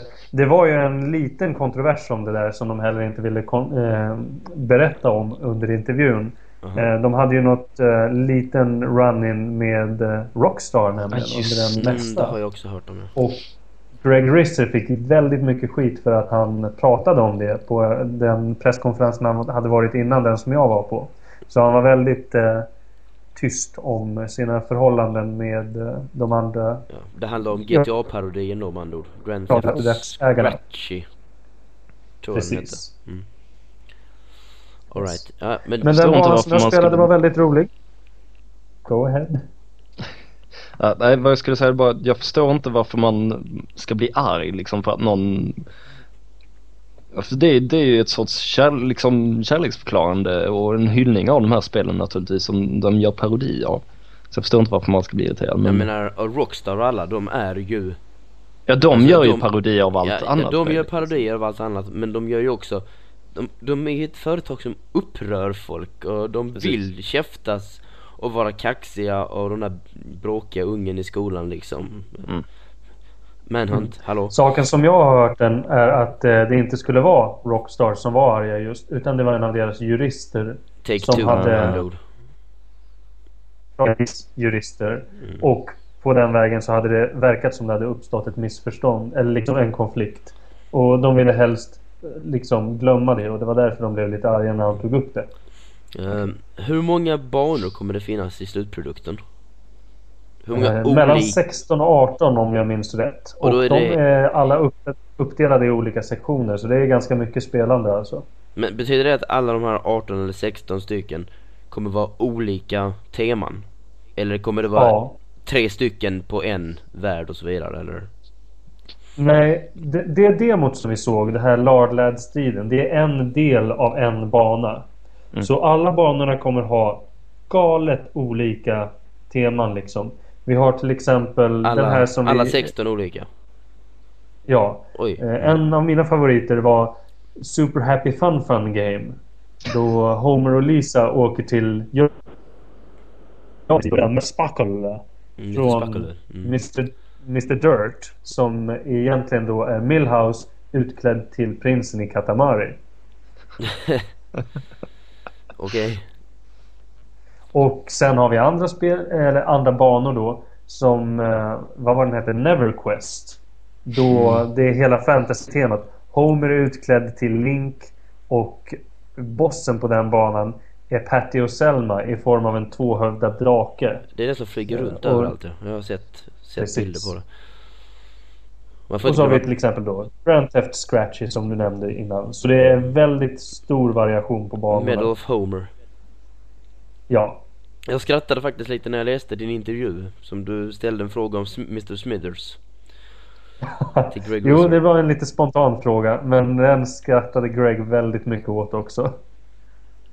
Och du måste berätta det nu för annars kommer folk ställa frågetecken. Ja. Eh, jag kan eh, ta det klippet ur intervjun då att eh, på en av de här banorna, Medal of Homer-banan, så ser vi Smithers springa runt i en sjömanskostym. Och jag frågar då Greg att snälla Greg, säg mig att ni lyckades få in eh, repliken Do you know where I can find some sailors? Eh, Som han skulle säga då om han dog. Precis. Eh, eftersom ja, det är en Shenmue-hyllning. Och, eh, men Greg förklarade att de inte hade fått in det så mycket de än tycker om eh, spelserien eller spelet. Eh, Så när, när du det- sa, den- när du sa, um, säg att den här repliken alltså, Do you know where I can find some sailors? Då visste han vad du menade omedelbart utan att du nämnde Ja. Shenmue. Definitivt. Ja, det är, Det är inte heller som att de här killarna är noobs på något sätt. Utan Mm. både manusförfattarna och utvecklarna, alla de är gamers sen till Gauntlet i spelet liksom. Mm. Så det är inte bara nya spel som de refererar Vad utan har, det är eh, hela... vad har Greg Risser gjort för spel tidigare?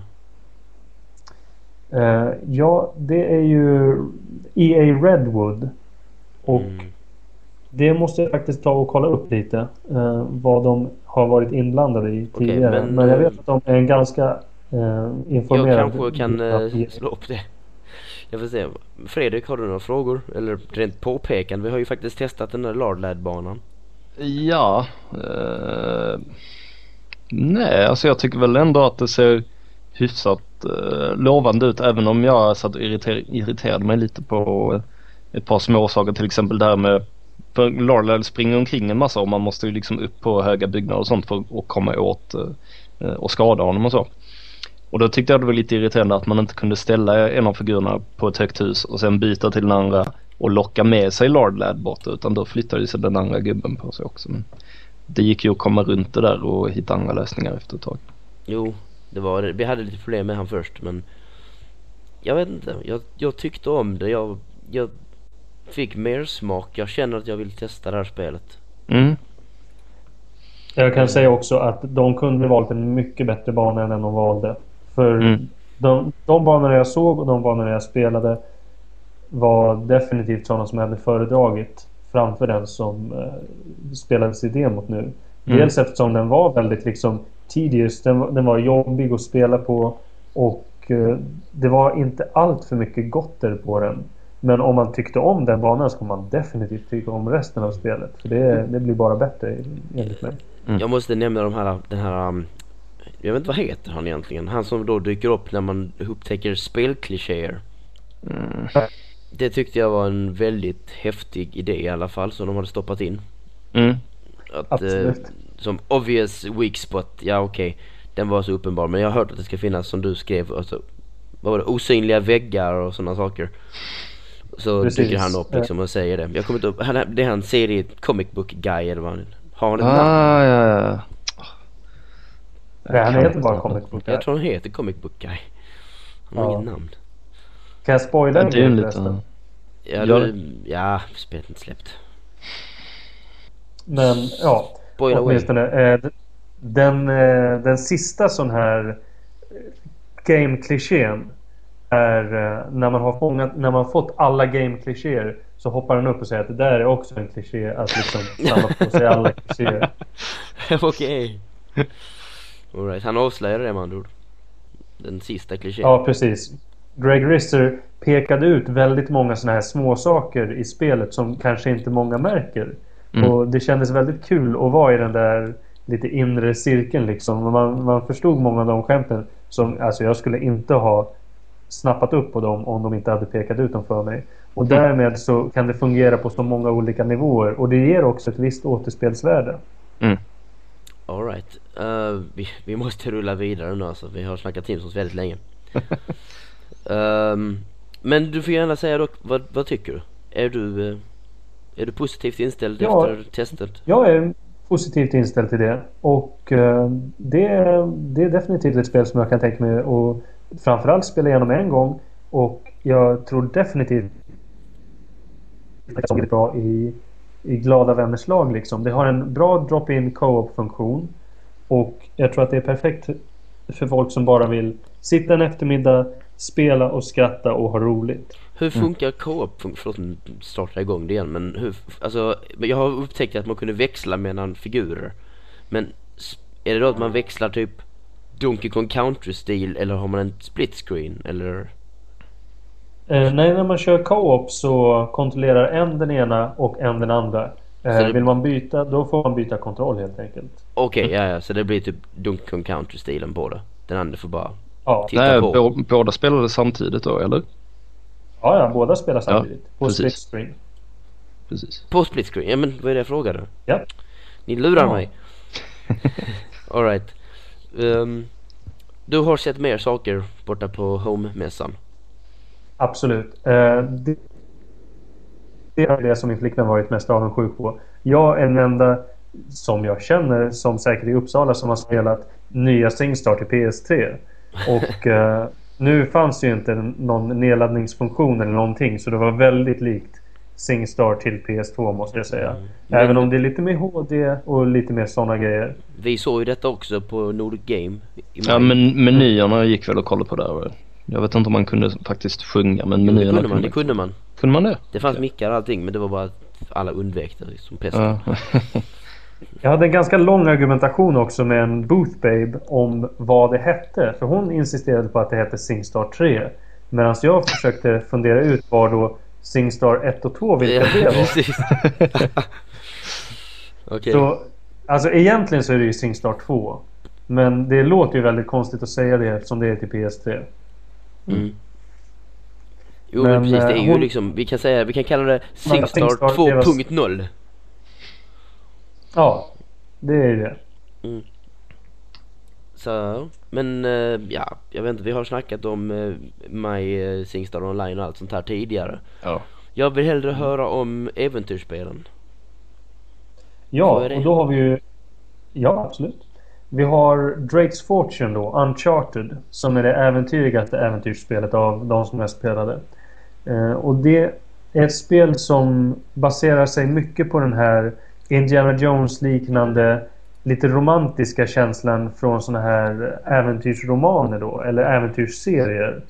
Eh, Det ska vara lite orealistiskt men fortfarande realistiskt på ett sätt. Eh, Det ska vara väldigt liksom, äventyrsaktigt och eh, ja, det ska vara kul att spela helt enkelt tycker, tycker de här utvecklarna Naughty Dog. Ja, det är ju bra att de tycker det. Det... Jo. Men jag, jag kände inte riktigt att jag connectade med spelet. För det känns, det känns lite som Tomb Raider. Det känns lite som ett vanligt actionspel.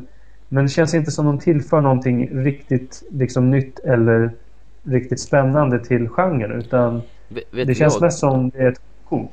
Jag tycker att de eh, hade tjänat kanske mer på att typ licensera ut um, Pitfall varumärket. Då hade det varit Pitfall så hade ingen sagt någonting. Ja, han är tråkig och liksom alldaglig den här snubben och så vidare liksom. Ja, men vad fan. Det var Pitfall Harry också liksom. Jag bara, Mm. det, det känns Pitfall, väldigt Pitfall. Indiana Jones Ja. på grund av stuket också men å, å andra sidan så är Pitfall väldigt inspirerat av Indiana Jones, eller? Ja, men det är ganska mycket pistolaction i spelet också. Mm. Eh, och Inte så pittfåligt. Sen finns det man kommer in i.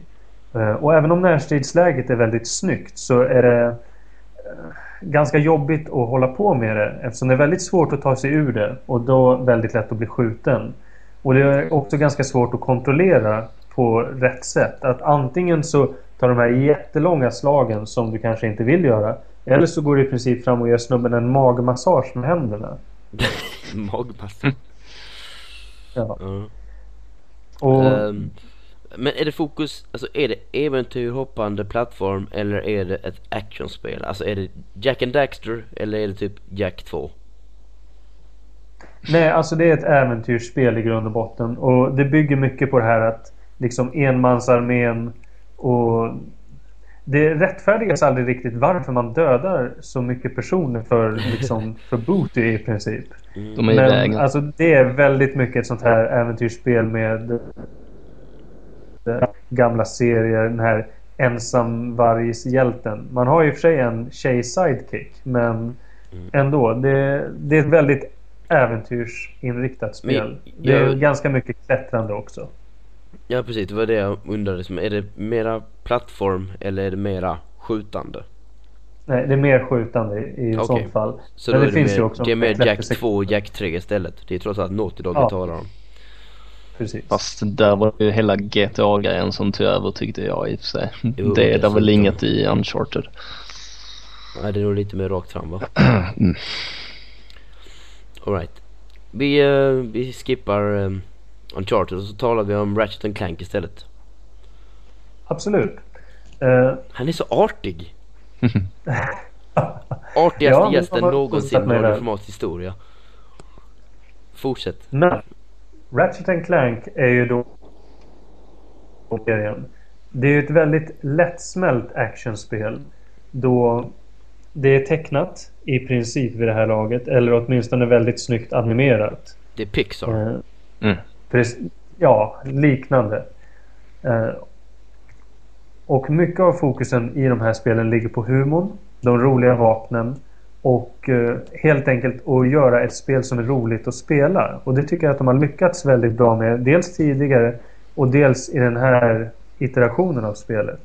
Eh, De har också lagt ner ganska mycket krut på att det ska bli snyggt. Särskilt den här första banan när man strider i den här staden. Eh, Man har också sett till att få lite användning för six axis kontrollen. Eh, Man kan bland annat styra ett vapen med den medan man springer. Man har också en del föremål som man kan styra med six axis kontrollen. Eh, Några av de riktigt häftiga tilläggen i spelet är extra vapnen som man kan få, combat devices. Och bland det så har vi Groovertron som Det är discokul. jag vet inte om ni har sett video på det här. Men Jo då. Det Jo, det har är en discobomb i princip. Du slänger ut den. Den eh, öppnar sig. Upp kommer en stor diskokula som börjar rotera. Alla fiender runt den börjar dansa frenetiskt. Alla fiender har också en unik dansanimation Coolt. som de har lagt ner väldigt mycket tid på att kunna få till. World of Och när de Warcraft väl sen- inspiration. Ja, World of Warcraft fast med varenda fiende. Mm. Och när de sen dansar järnet. Menar du varenda fiende eller, varenda typ av fiende? Ja, jo, varenda typ av fiende. Ja, Men jag ja, kan ja. säga att det finns ganska många typer av fiender i spelet. Så det blir många animationer. Eh, och som sagt, mycket fantasi bakom. Insomniac som utvecklar det här spelet. Vi såg ju bland annat det i Resistance Fall of Man. Hur de vapnen är väldigt fantasifulla och det är väldigt mycket Mm. det som ger krydda till spelet. Eh, annars är det en bra blandning mellan action och plattformsspel. Och det gör sig väldigt bra i HD måste jag säga. Har du, vad är nytt alltså, ifrån de gamla spelen om vi bortser från typ Gladiator-spelet? Eller Ja. är det bara Ratchet Clank rakt av igen men snyggare? Alltså det är ju Ratchet Clank. Men som sagt så är det ju också en hel uppsättning nya vapen. Vi har ju också de här combat devices som faktiskt är nya. Eh, Mm. Och jag kan Det ju är, nämna ett det är annat lite som exempel. equipment i Halo 3.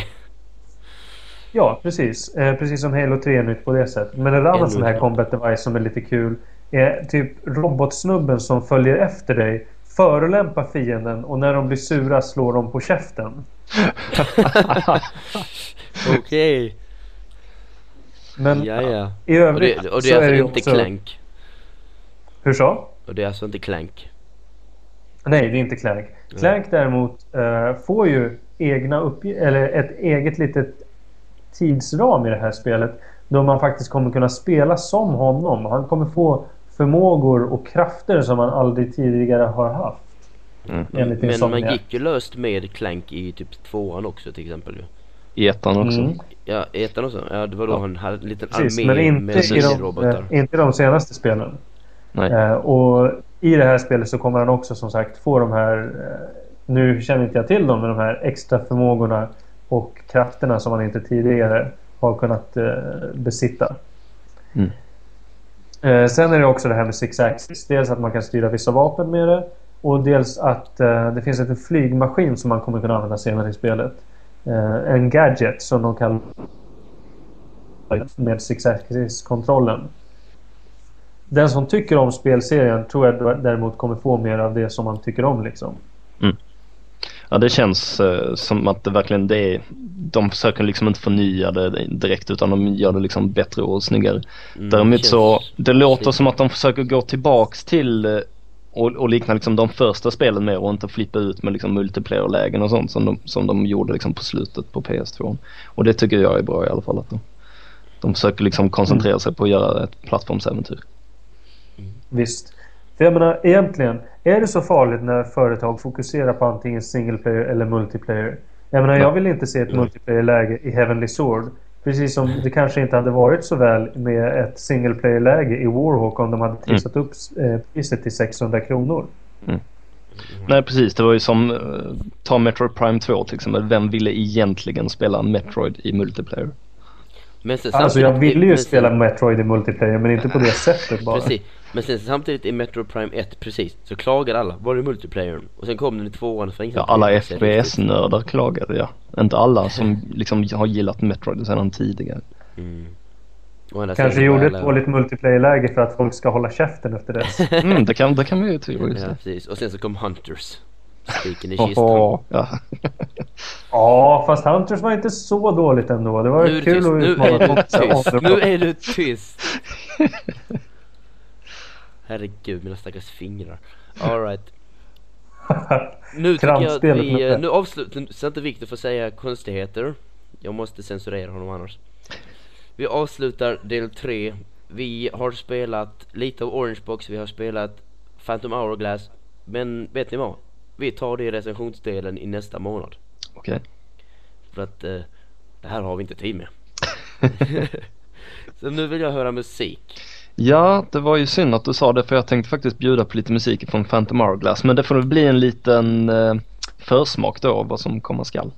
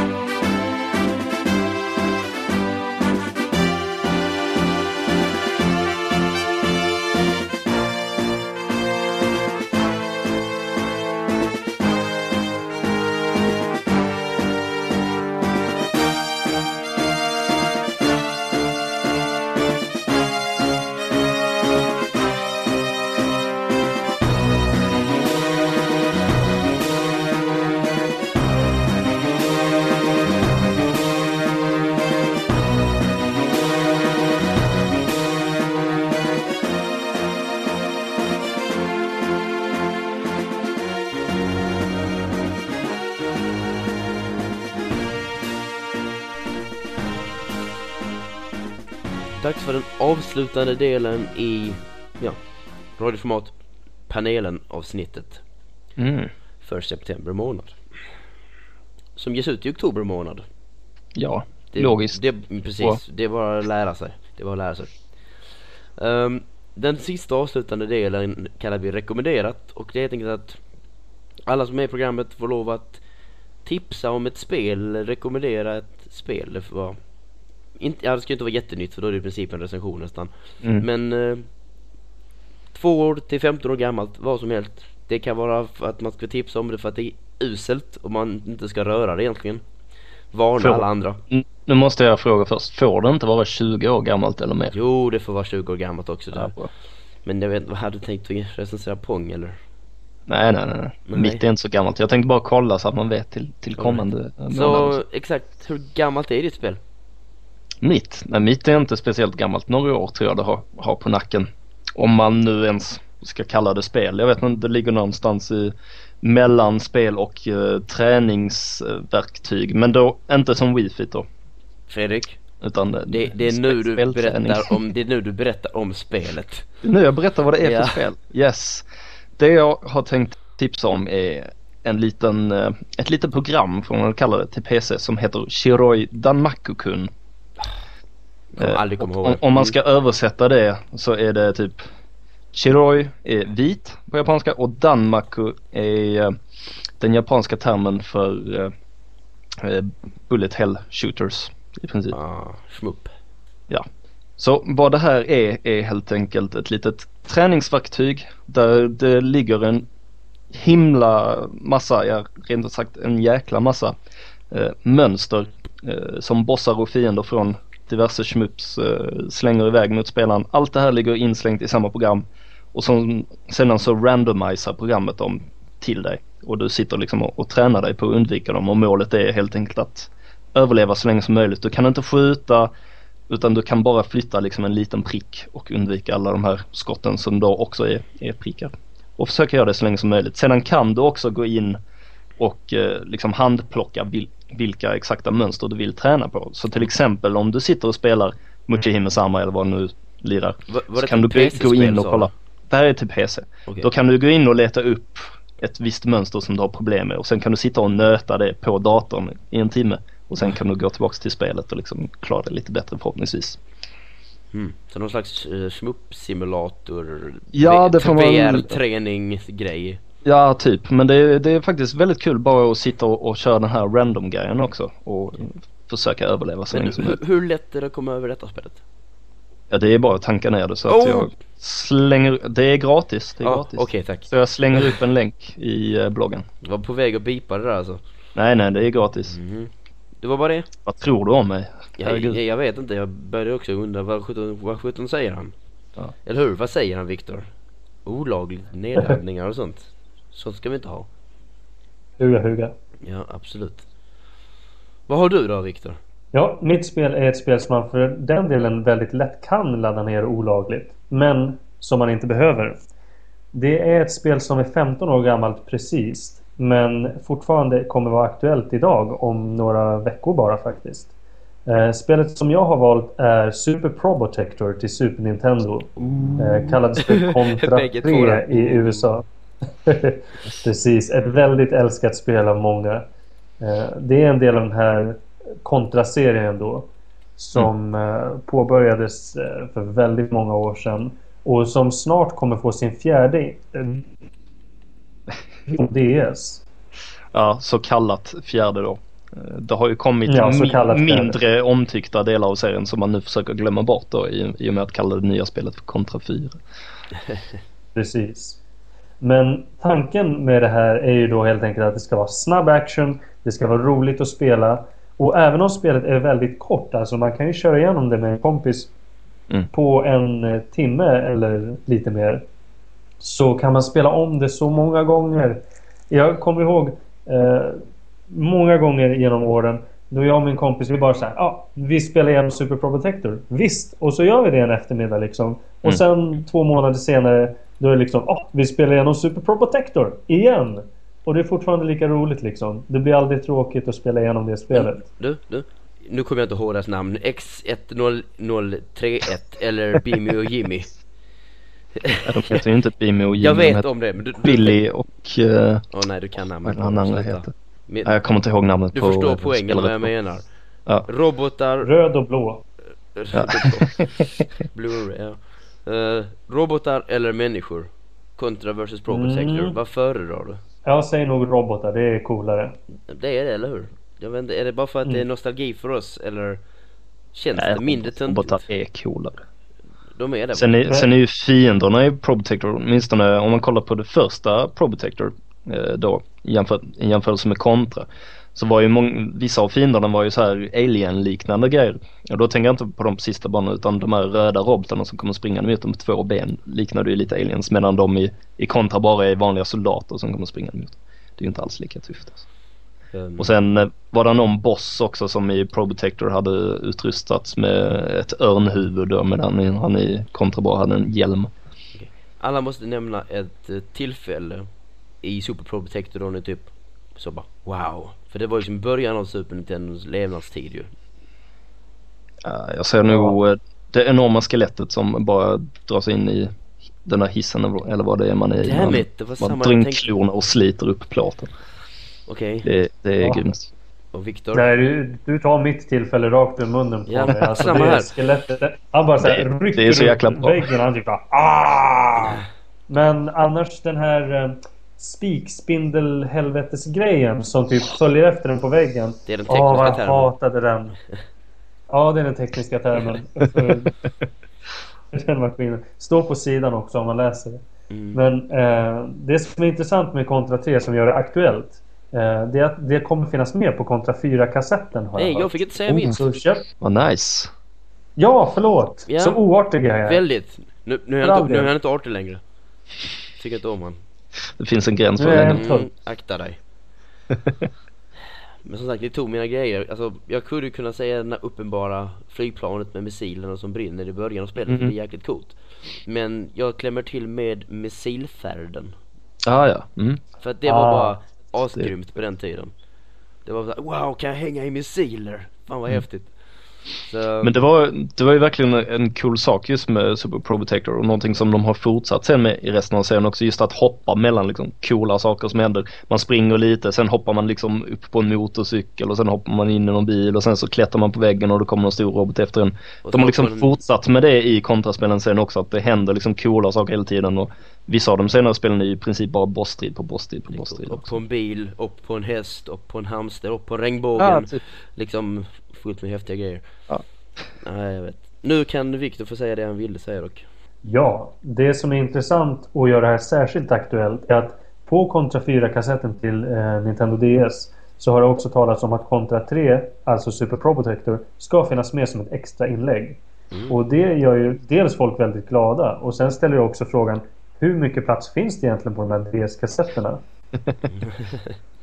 Ja, ja, de fick ju plats med Hunters till exempel eller något liknande. Så det, Ja. det får ju plats en hel del data på dem.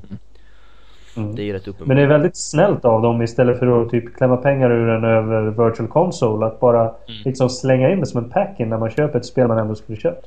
Mm. Finns inte spelet på Virtual Console redan? Det kom Jo. väl tidigt? Jo det finns det. Mm. Tror jag. Ja. Nu gör jag för mig det också. Alright. Eh, min tur att ta ett, ta ett nytt spel, ta ett spel. Och nu tänkte jag ta ett eh, som ligger mig rätt varmt om hjärtat men som typ väldigt få har testat och jag har tjatat med dig Fredrik att du ska kika på detta spelet. Då vet jag, tror jag, vad du ska snacka om. Du, du får, det är fyra och ett halvt år gammalt. Är det Stuntman? Nej det är det inte. Nej det är det inte. Det Oh är my det inte. Det tvingar faktiskt inte att spela i samma utsträckning. Det är Gregory Horror Show. Ah, ja. Jo, det, det vill jag spela. Det är svårt Detta, ja men jag har det så lånar de mig. Eh. Nej jag kan inte. Jag jag ska spela klart Halo-spelen. Mm. Gregory Horror Show är ett Playstation 2-spel som kom som sagt i runt 2003. Och det ska basera sig på en japansk tv-serie om jag inte fattat, om jag inte förstått det fel. Med massa animerade figurer och sådana grejer. Någon slags skräck för barn kan man väl kalla det. Mm. Och den har sån extremt unik visuell stil. Allting är så kan man säga fyrkantigt, boxartat. Så att Alltså det går ju inte att bli skrämd av det här spelet för den, det som skrämmer dig är typ snarare den underliga stämningen som spelet har. Den har rätt tryckande stämning. Och det är nästan, och det är meningen. För att allting handlar egentligen om din sinnesstämning, hur du mår som spelare. Eller Mm. Som karaktären. Den här stackars karaktären som drar omkring på ett hotell och letar efter själar. Som man ska stjäla ifrån, eh, ifrån de eh, inneboende och ge till döden. Som bär en svensk hatt. Och uh, själva spelmekaniken är det som gör spelet ja, underbart. För att jag är en, den här, en sån här typ som tycker om Majora's Mask. Mm. Och det är av anledningen att Majora's Mask hade ett väldigt bra system. Tidssystemet och det som hände i staden. Och det som gjorde så att man kunde bara bomb, bomb eh, ja de där bombpojkarnas eh, dagbok eller vad. Som visade olika alltså, rörelsescheman eller tidsscheman för människor. Mm. Och det är det det här spelet bygger på, att man ska helt enkelt förfölja i- de olika inneboende i hotellet för att räkna ut hur de vad heter det, hur de beter sig och vad de gör vid olika tids, vid klockslag och sådana saker. För att du vid rätt tillfälle ska kunna snappa åt dig den här själen som de vaktar eller har lagt någonstans och liknande. Så det är mycket, det är ju inte direkt action, det är pysslande och en hel del, en massa flyande. Man flyr som sjutton i det här spelet. Och det gör man verkligen för att man vill fly för att om de fångar dig så blir det liksom sån här jobbig mellansekvens när de typ horror tv show kallas det, det har till och med ett namn. Och du måste liksom se en sekvens helt enkelt. Så tänk dig, du vet tänk dig dödssekvenser i another, another world. Ja, Men tänk dig att den är kanske 20 sekunder lång. okej.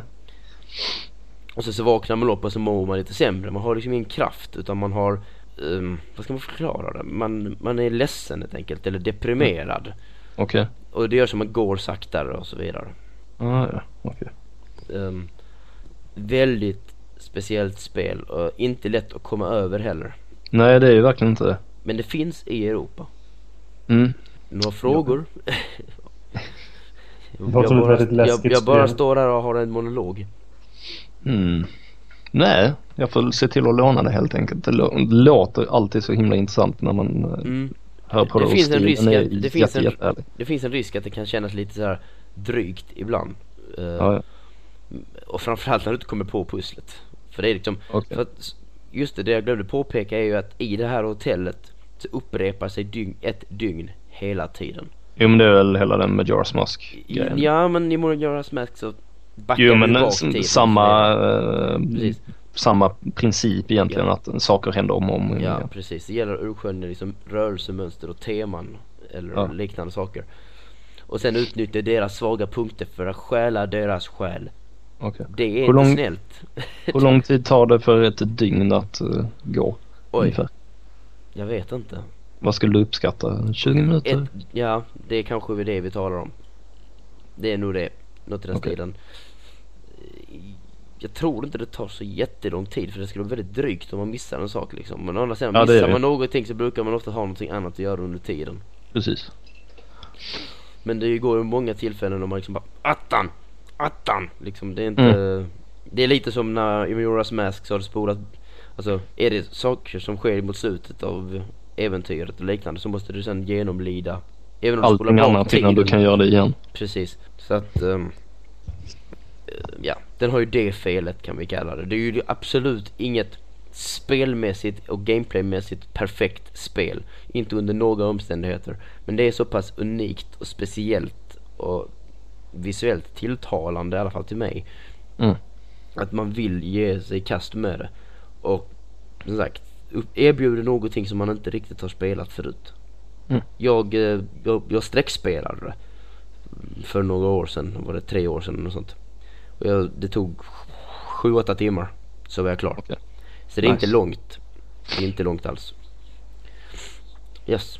Gregory Horror Show var det. Mm. Har Victor somnat? Nej, absolut inte. Jag lyssnar med spänning. Mm, Jag måste få sticka in en sista grej här om eh, Contra 3 bara. Hon hette Bill och Lance och eh, berömda citat därifrån kan vara It's time for revenge. Let's attack aggressively. Ja, jo. Alright. Jag vet att Lance återkommer i, eh, vad är det, uh, Contra Shattered Soldiers som boss. Att han har blivit. Oj. pissed off och sen så eh, gör eh, Bill en sån eh, demolition man. Han har varit nedfryst eller något sånt och de plockar upp honom eller han, han har suttit i fängelse eller något i den stilen och de plockar ut honom för att rädda mänskligheten. Massa sånt trams. För att folk har slutat ha sex för normalt vis. Jag vet inte vad det är som är. Det är väl Red Falcon som har kommit tillbaka igen antar jag. Mm. Alright. Alright. Vi, vi är klara. Finito. Ja. Första avsnittet av panelen är slut. Nästan. Musik kvarstår såklart. Mm. Och ehm, vad, vad är det egentligen för musik? Ja, jag blev lite eh, inspirerad nu när vi snackar om eh, Contra 3 eller Super Pro Protector. Så jag tycker vi avslutar med en låt från det spelet. Det tycker jag också. Och med de orden så avslutar vi första avsnittet av panelen, eller ska vi kalla det The Victor Show. Mm. Ja, nej, Det skämt tycker jag kan åsido. vara som permanent namn. Ja, precis. Mm. Nej, det är ju inte det kanske. Men eh, jag tackar dig Viktor för att du ställde upp. Och så du är välkommen tillbaka. Mm. Och eh, nästa månad så, ja, då har oktober gått. Och då har det mycket spel kommit. Så Oh, att jag hoppas att vi har minst en person till på plats alltså. Mm. Som kan hjälpa oss att dra igenom det här. Precis och sen så eh, får vi inte heller glömma att säga till folk nu att in i bloggen och så kolla de här länkarna som vi lägger upp där Ja. och te- testar alla de här grejerna som och tipsar in i forumet också, eller bloggen och Ja. ge feedback vad ni tycker om det här konceptet. Precis. Är det för mycket? Ja, är, är det segment som känns onödiga eller ska vi ha mer? Fast Ja. nu tittar jag på klockan och säger det behövs nog inte. Det behövs nog inte mer, den saken är klar. Alright, vi är bra på att hålla låda. ja. Nu kommer det lite, höll jag på att säga Gregor Horror Show musik, men det är det inte alls. Sorry. Pro Detector musik. Tack för idag.